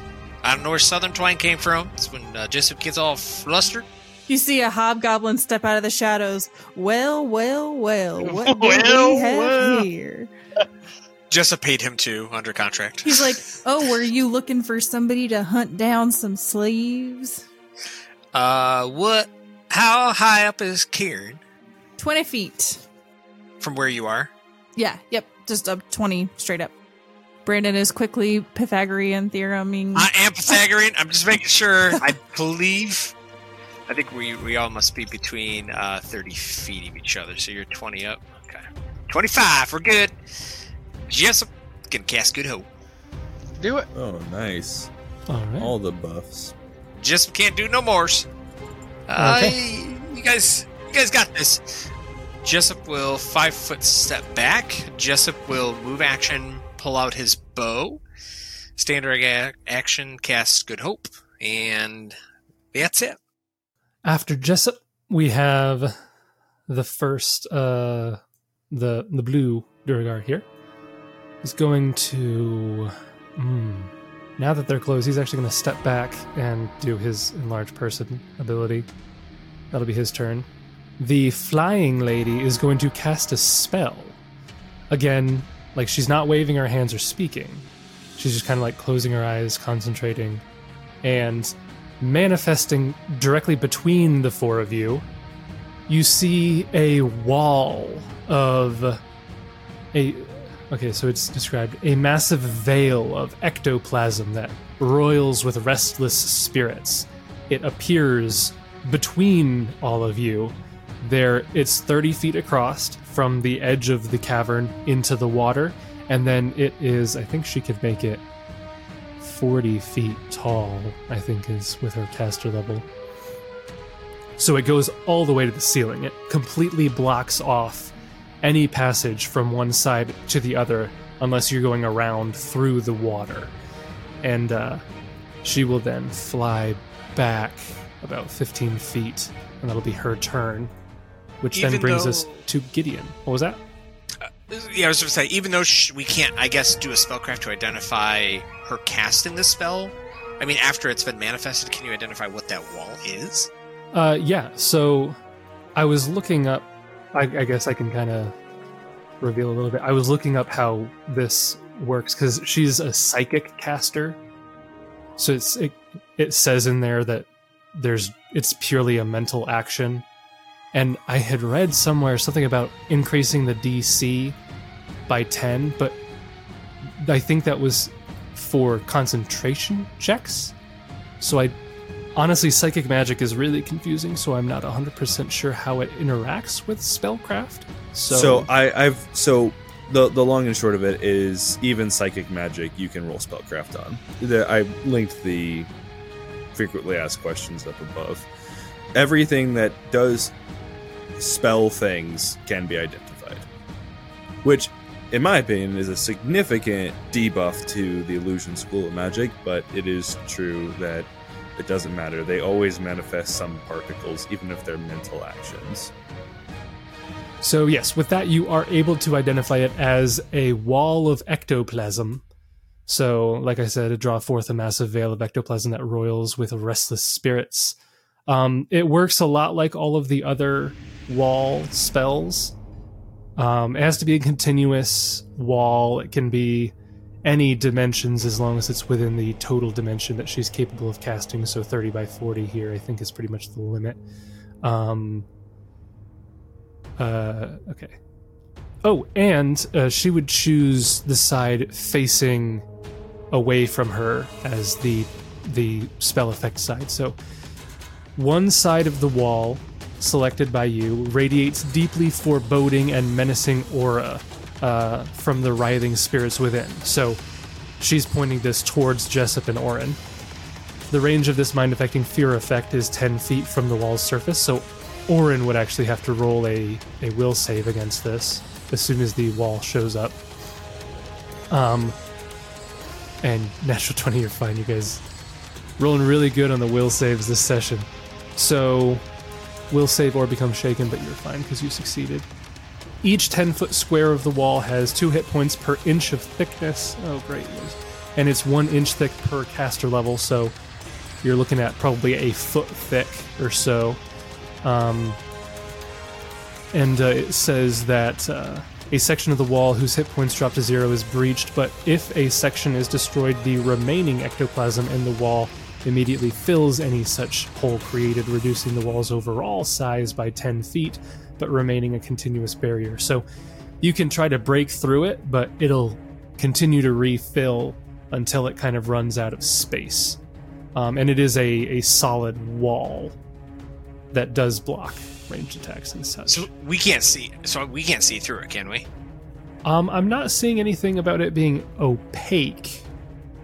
I guess my thing is, can I cast range spells through? Yeah, that's an interesting question. I don't know if it mentions that. It's like I, I, I get. I, I would assume like not that I can like magic missile. You know, it would hit the wall, obviously. But if I wanted to cast like a heal spell at a range, can I do that through the wall as long as I can see them? I'm going to say, just for simplicity, that it blocks line of effect, but it does not block line of sight. So if you have something that target space, if you have something that doesn't require line of effect, then you're probably fine. Sounds fair to me. So, like, Orin could summon a creature on the other side of the wall. Yes. Because he can see, he just can't do something that passes through the wall, essentially. Yes. Is how I'm going to play it because I don't see immediately where the spell is. Yeah, it that's fine. So it's like glass, basically. Think of it like Pretty much. Yeah. It's a That's big, hard. scary window. Very scary. I think it's harder than glass too. So, yeah. That was just the ending of her turn, yes? Correct. And how big is the wall total? 30 feet wide, 40 feet tall, and uh, a foot thick or so. Okay. That'll then bring us to Gideon. You see behind you that you have been isolated. Well, looks like it's just you and us, uh, Kieran. We're gonna go ahead and uh, cast Deadly Juggernaut, All right. which adds uh, plus one luck, which I don't think will stack with anything I have right now, so I'll have to keep track of that. And then he will, I think, move to there. All right. Okay. That is your turn? Yep. All right. That'll bring us to Green, uh, who's just going to five foot step up and full attack you. And they have everything that is important on. And it's just one attack. So he'll vital strike it. Cocked die, but it was so close to a natural 20. I want to keep it. okay, that's still a good roll. That's still going to hit. That's a 37. That will hit, even if I had cast hedging weapons, so I feel If okay. you had said that that missed, I would have been so angry. Uh, what am I supposed to do? Do you have haste on? I I have everything. I have haste, good hope, wrath, inspired courage. Anything I'm missing? Nope, I don't think so. All right. So that is 20 points of damage Okay. as the dwarven war axe slices uh, through a bit of your armor. That'll then bring us to Red, who is going to try to move like this a little bit to get into flanking. And one more vital strike, this time with a flanking bonus. Same roll as before, but because of flanking bonus, that's actually a 39. Yep, that'll hit. Two natural 18s. Wow. That's why I said if you said that I missed, I would have been very frustrated. Because those were high rolls. I can push it though. I'm gonna try. I can cast bark skin and then I can cast hedging weapons. That'll be untouchable. You, yeah, you would be. Uh, that is 25 points of damage. And then it is Kieran's turn. Might I point out, Kieran, there is a line right here. yeah, I would probably get in trouble if I use that line. Or right here. All right. Yeah, I don't, I don't know if in trouble's the right word. Like you're not like a school kid, but you know. So do what you got to do, Kieran. I will try something and see if this works. I don't know if it will work or not, but I will try to dispel that wall. That'd be Ooh, helpful. that's. I was thinking about trying that. I was thinking about trying that as well. We're on the same page. Yeah, so if I don't make it, Orin, you'll get a chance. Um, Yep. So this is just a d20, or basically a caster level check for me. So my caster level check is a 29 on a natural 19. Uh, that's not bad. Rude. Uh, and yeah, the DC is just 11 plus her caster level. Yep. Yes. Yeah, she is not an 18th level caster, so if you said no, I would have been like, we're out of here. Yeah, yeah, we're done. Me and Jessup are See ya. done. Good luck, guys. You're gonna need it. Did you get in? Yep. It was an honor to fight by your side. We will remember you fondly.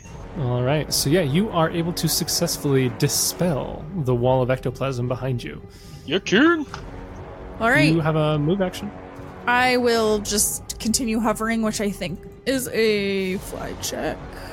So I don't know what the DC is though. 'cause I'm- DC 15, I think, to hover. Okay, I auto pass that because I have a All right. 16 in fly right now. So So yeah, you're 15 feet up, just kind of hovering. uh, 20 feet up. Yep. 20 feet up, just hovering. Yep. Just hovering. All right. After Kieran, it comes to the beetle, who doesn't have the range to do the other thing that I wanted to do. So he'll just move up and make one attack against Kieran. Uh, it has 10 foot reach and is a huge sized creature, so I believe it can hit 20 feet up. Because space is 15 feet on its own. Uh, that is not a natural 20, that is a natural 2. So that is only a 22 to hit. Holy moly! Yeah, don't mess with this guy. Has a plus twenty to hit. Don't mess with that guy. Uh huh. These guys don't play around. Uh, so that's going to miss, I think. Which brings us to Orin. So my spell goes off. It's summon monster. So I'd like my earth elemental, please. All right. I'm gonna put him like right here. Orin's gonna start taking levels in Summoner. Please don't. right there? I want him here. I don't think you can do that because that space has the beetle. I don't think it really matters. He has reach, so it doesn't really matter. Um, that, Because that's the fine. earth elemental is not like more than three small three categories smaller than the beetle, I don't Right. think it can share its space. occupy. Yeah. Yeah. Uh, so then he's gonna do some. Do I have to declare a cleave ahead of time, or I So think normally you do, right? yeah, Or is it- yes. Yeah. So it's like it's, it's, a standard action. it's its own thing. Um, I don't think you have cleave set up because they have to be adjacent. yeah, I can hit the beetle and then hit this guy. Oh, yeah, so that you guy. do have, yeah. you do have to declare it because it is a standard action, so you cannot do a full attack. So you do have to say standard action cleave. You make a single attack at your full base attack bonus at a foe within reach. If you hit, you deal damage normally and can make an additional attack against a foe that is adjacent to the first and also within reach, which you do have a Yes. situation. You can only make one additional attack per round. So you do have to declare it, but uh, you can make your cleave against two of them there. Yeah, we're gonna try and cleave the beetle first. How many attacks does he normally get? Just one? Two. Two. So what's the benefit of cleave, I guess? You get your full BAB against both Oh, I see what you're targets. Against both targets, yeah. Well, and I can, yeah. Because In this otherwise I have to case- slam, and I'd only get Yeah. to slam the one, right? Like I could just. You could target the slam against two different creatures. The benefit here is that if you cleave, you could potentially get two attacks as a standard action rather than as a full round. Oh, okay. That's cool. You can also then move. I don't think we've ever done cleaves, so Then I'll probably just slam because I don't plan Okay. on moving him. at least you get a, the two BAB though, right? Yeah, I- but if you miss with the first, you miss both. It's a higher Yeah, risk. higher because reward. Yeah. because he's using natural attacks and not manufactured weapons, his iterative attacks don't actually take a penalty. If if that was the case, cleave would be even better because Right. Your secondary attacks would be lower to hit. Cle- that's not the cleave is pretty good. Uh, Like I didn't use it a lot. Low levels when you have to move, you can get two attacks off, which is really nice. And then even two, it helps scale through the mid combat because you get situations like this where I'm like, "Hmm, I have two iterative attacks, but I rather just take the full BAB against these two enemies. Am I in range of Jessup's Inspire Courage? Yeah, you just have to hear and see it. You do, but the the elemental doesn't get it. Because I'm not speaking its language. Oh, that's right. That's right. Because the Terran. Yep, forgot. Sorry. Yeah, yeah, yeah. I think if I go to uh, tongues to speak it, then you guys don't get my bonus because then I'm speaking in Terran. Right, because then you'd be in Terran. You Yes. switch back and forth. You do a little bit in common and a little bit in Terran. Every other turn, you guys get my bonuses. Yep. But um, Okay, yeah, so, you can make your two attacks. Yeah, and he's gonna swing at the beetle. The beetle. The beetle. So here's his first slam for a 34. A 34 will surprisingly hit your target. Just That's kidding. serious damage. Does that crit range for? No, No, um, they don't have crit range natural weapons slam. always crit on a 20. He doesn't benefit from destruction, does he? Sure, he would. He's my ally. Yeah. Yeah. I don't think that one requires any uh, language stuff. Yeah, no. That's just Milani helping us out. Unfortunately, beetles are immune to slam damage. Yeah, this Yeah. one is unique, but it ends if I'm killed, paralyzed, stunned, or knocked unconscious. 18. Okay. And then here's the second slam. There's a 30 hit. 30 will hit. Couldn't have rolled that good when you were attacking yourself. 22. 22 points damage. Wow. Real good on the damage for sure. 40 damage. All right. Then Orin's going to. The fact that you dispelled that is actually so good, Kieran. Yeah, it is. Like, seriously. Orin's going to move up, even though it'll probably provoke. Will it provoke? Ooh, yeah, it does. It does have reach. So, Wait, wait, wait. oh, oh, Can I What? can I pull that back? I already knew it was going to provoke. I'm not pulling it back because of that. I changed my mind on what I want to do. Is that okay? all right. Got my eye on you. I just want to pa- cast divine power instead of moving up this turn. All right. You win this round. Okay, and that'll be my turn. Okay. I mean, I guess technically I could move up as well. Let's cast the spell, then move up because I didn't use my my standard action. I did. I didn't use my move action. Yeah, that's up to you. I could. yeah, yeah, yes, yeah. I am gonna move up. I'll Okay. go ahead and provoke. Attack of opportunity here. 27. Misses. All right. Low roll. I was gonna say, oof. Roll the Top of the round brings us to the Duergar. Um, gosh, there's so much happening in this melee. This is like It's this is a battle. yeah. Like there Hey, is you a, did this to yourself. an actual skirmish coming on here. You're flanked by two of the others, so I think Orange is actually going to divert his attention to the elemental here uh, and try to see what the situation is on that. So he's going to do his full attack and everything on there. So this is going to be a 29 to hit the uh, elemental, Yes. and the second attack is a 28 to hit the elemental. Yes. So the elemental will take from the first attack 19 points of damage, and I think it has a little bit of DR. Has DR five. Okay, so it takes 14. Uh, and then the second damage is same amount, 19 minus 5, so another 14 damage. Uh, and then it's going to actually five foot step here. Maybe it has really no reason to do that, but why not? Just looks good, I guess. Then we come to Jessup. yes. All right, maintain performance, and then, oh goodness gracious, stuff is just spiraling out of control here. All right, I will. We're gonna do Song of Healing. So we're gonna give Fast Healing two to the three amigos, All right. which is uh, myself, Flendak, and the Rock Elemental for sure. Okay. So, Orin, Kieran, and Gideon all will have fast healing two while I'm performing. And then Jessup will tactfully move five feet back. And uh, All right. I think he's got his bow out. Can't remember if I did. You If do not- have your bow out. Okay. So he standard action cast, uh, free action maintain, just five foot step. So I'm good. That's it. All right. That brings us to Blue, who's actually going to five foot step back and do a full attack against the uh, Earth Elemental. 28 to hit and 17 to hit. I don't know if the second one will hit the elemental. The 17 will miss. Okay. So only one of those attacks will successfully hit, but deals decent damage. 24 points of damage, so minus 5, so 19 total. damage. 19. Oof. Yeah, these guys hit pretty hard when they hit. Uh, that is his turn. That brings us to her turn. She's going to. You see her hold a dagger in her hand, and she again begins casting a spell mentally, like psychics do. And the dagger kind of lifts up in the air a little bit, and then it shoots out because she cast telekinesis on the dagger and is going to throw it at somebody. I don't know who I want to throw it at yet. I'm going to throw it at Jessup because he's No! right back there. Stop! I didn't do anything. That wouldn't be firing into melee. So she's going to throw a dagger at Jessup with telekinesis. It says in telekinesis it is an attack roll. That is a 26. Crap! She hit me.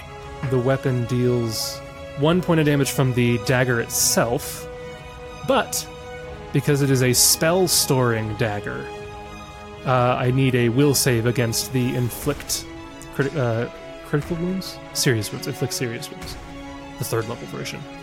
Twenty-nine. Okay, so you take half damage. 12 points of negative energy damage in addition to the 1 point of piercing damage as this dagger collides into you and exhausts its stored spell. And then she is going to fly kind of over here a little bit. After her, we have Gideon. You've got stuff going on. Five foot step. is going to fight defensively and try to hit the beetle. He's going All back right. to back with the with the golem Mm-hmm. That's what he's doing. or the earth elemental rather. 23, 19, and a 36. Okay, the 23 and the 36 will hit, but the 19 will miss. Nice. So that is 19 and 20 damage. I am not within range for Jessup's thing. But did you get me your fast healing too? Not yet, but don't worry. I wasn't going to forget you. You Because I will not. die. And again, Uh, just double checking, you already included the fight defensively penalty and everything. Yes, I I have it here clicked off. I thought so. All right, Beetle is still standing, but uh, it's taking a bit of a beating. I also have I I made a buff for Deadly Juggernaut that scales, so I also have got that in there as well. And he's going to swift action heal up a bit, I figured you might. very little bit, I guess. A little bit. It's just a flesh wound. Not a whole lot of bit. That brings us to green and red. So green's going to step up into flanking with the beetle, and same thing as before, full attack. With flanking, they hit pretty. They get they get a good to hit, but a natural two is probably not going to do it. Nope. Uh, so that's going to miss. Second attack uh, is a much better roll, but it is the iterative, so I don't know if that's going to hit either. With flanking, it's a 26, so that's not going to hit. Nah. All right. Sorry, Bile. Red is then going to step back and go invisible. Oh. That brings us to Kieran. All right, Kieran will, uh, as a free action, will grow his claws and move and draw his glaive and get into melee with the flying lady and will take a bite attack at her. Okay, so you grew your claws. Did you say you drew your glaive? Yeah, as a move action. Moving with my flying. Okay. So I know that she has images, so I'll have to roll a d6. You have to roll a d5. D5. And a 1 will hit her. Anything else? A 1. Wow. All right, of so course it is. A 31 to bite. A 31 will strike your target. okay, that is 18 points of damage. And What is your electricity? Oh, it's adding. yeah, the- it's adding the the so just 5 electricity. Okay, so total of 23. Yes. All right. She loved that. Yep. She gains temporary hit points whenever she takes damage. What? What? Yeah, yeah. It's crazy. What?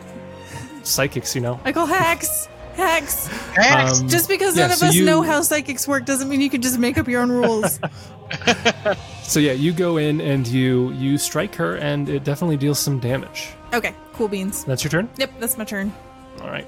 Beetle is going to do the thing it wanted to do for a while, and uh, is actually going to trample. Unfortunately, I can only get Orin and Jessup. I can't. I, can't will sneak take Gideon my in there. attack of opportunity. Yeah, so the Earth Elemental, Gideon, and Orin would get attacks of opportunity. Uh, Jessup has a bow out, so he would have to do the reflex save. And I'm still fighting defensively. Yeah, it's like power attack, I assume. I believe so, yes. So a 23 reflex save from Jessup is actually going to fail. A 21 to hit from Gideon is actually going to miss. 27 from I assume that's the Earth Elemental is Yes. going to hit. And Orin gets his own attack. I don't know. Okay, so 15 points of damage. From, I don't Oh, think ouch. Orin can miss. Oh, but he he might crit. It looks like a 30, so I believe that Yeah. does confirm. All right. Ouch. Ooh, Max. Jessup too. Yes, Ouch. six damage. It's a good thing this thing had a ton of con because that was it had a lot. It does not have a lot anymore. It's still up. it's still up. I mean, technically speaking, it is yes. What's it got? Like two hundred hit points? Did it get hit with that six? Did you get that six on there? Uh, yeah, I do have the six on there. Yeah. Curses. Seriously, that's it. Just that. That was what, like twenty one seventy nine Yeah. A Yeah. lot. plus the like hundred that we already did. Oh yeah. Yeah, oh yeah. it's- Uh, That's crazy. It's very hurt. But uh, yeah, it has All a ton of con and 15 hit dice. try as you may, Gideon or uh, Jessup's still gonna get hit. Why do I refer to everyone as Gideon? I don't understand. Well, I don't I'll know. I'll take my trample damage, I guess. Because Yes. you see us in yourself. Maybe, So or the other way around. All of you take the same name, and actually, technically, Gideon's going to be taking uh, a lot more. half No, half extra. I'm not taking any. You said you could only get the two of them. right, you do only take half. That's correct. Half of mine. Yes. So Orin and Orin takes 16 points of damage. Gideon takes 15. Jessup takes 31 points of damage as this thing. I'm fine with that. That's a fair trade. I'm yeah, that's totally fine with that. 16 points of damage to deal functionally 70. Well, yeah, it, it dealt it dealt 62 points of damage total to the three of you, and you guys dealt like 70. Yeah, we damage. traded up though because it was Yeah. single Yeah. target versus spread out. Yeah. And at the end of the round, we have Orin. We'll have a we'll we'll make your turn be the the the final bit. So uh, Okay. end of the round, Orin. What happened to the. Oh, he's invisible? well, we'll start with the Earth Elemental. He's going to make two slammy slams on. Has green or orange taken any damage? Either one of those? No, I don't think any Okay. of you have been hit. So, Orin's going to slam blue. Oof, bad roll. 17? That's gonna miss. Ooh. That'll hit. Roll to confirm. Critical? Yep. Tentative critical hit against blue, but will not confirm with a natural one. By a nat one. But you do hit once. I do hit once. 2d6 plus 8. Ugh, 13. All right. Yep. 13 points of damage to blue. And Orin's going to move down here. Swift action. Use his cold. Uh, before you do that, you would provoke because it, There's the an invisible is man. the guy is right here, so you would have moved through his threatened square. Yep. Okay. So he will make an attack of opportunity against you. Yep. Actually, He doesn't know. yeah, he doesn't know that you're going to cast. it, so he would do it. my, my my my devil No, you're brain right. started working No, the you're same. No, that's, that's that's the right call. He'll, he takes the attack of opportunity on the movement because he doesn't know for sure if you're going to cast a spell. yeah. I mean, I cast it up here and I'm carrying it down, clearly. No, I was thinking if he was being real ruthless, you could be like, well, technically he was ready to attack, when, so he's going to get the attack of opportunity, and he's then gonna- you're going to move. Yeah. yeah. That is with the bonus for being invisible, a 40 to hit. Uh, yeah, that'll hit. That'll hit. that'll put him down probably. Flat-footed AC. Uh, yeah. Yeah, my flat foot is still 26, but yeah. So you only take 16 points of damage because he was not doing any like vital strike or power attack or anything. I take 8. Yeah, so you take eight, Gideon takes eight. And then you can complete your swift action spell casting. so reflex placement. save, uh, that's a 19 from one, a, That'll thir- pass. a 16 from one. So That'll green got a 16. And then orange Wait, wait, a. wait. He got a 19? Red got a 19, green got a 16, uh, orange got a natural 20.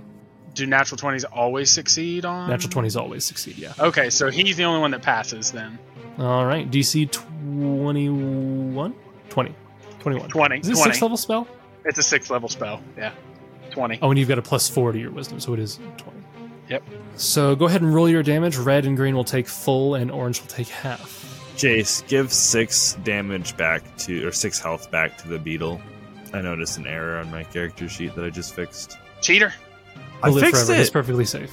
that is beautiful. That's well above average. Whoa! 49. Also, am I in range of Jessup's thing now?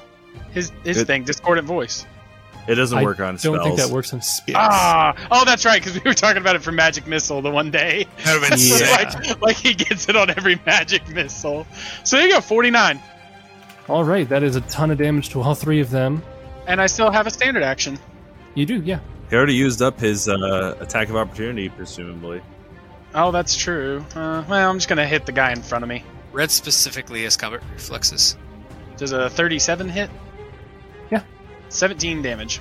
Plus three, making even 24. 20. 20 damage. Against red. Okay, cool. He's still up, but that hurt.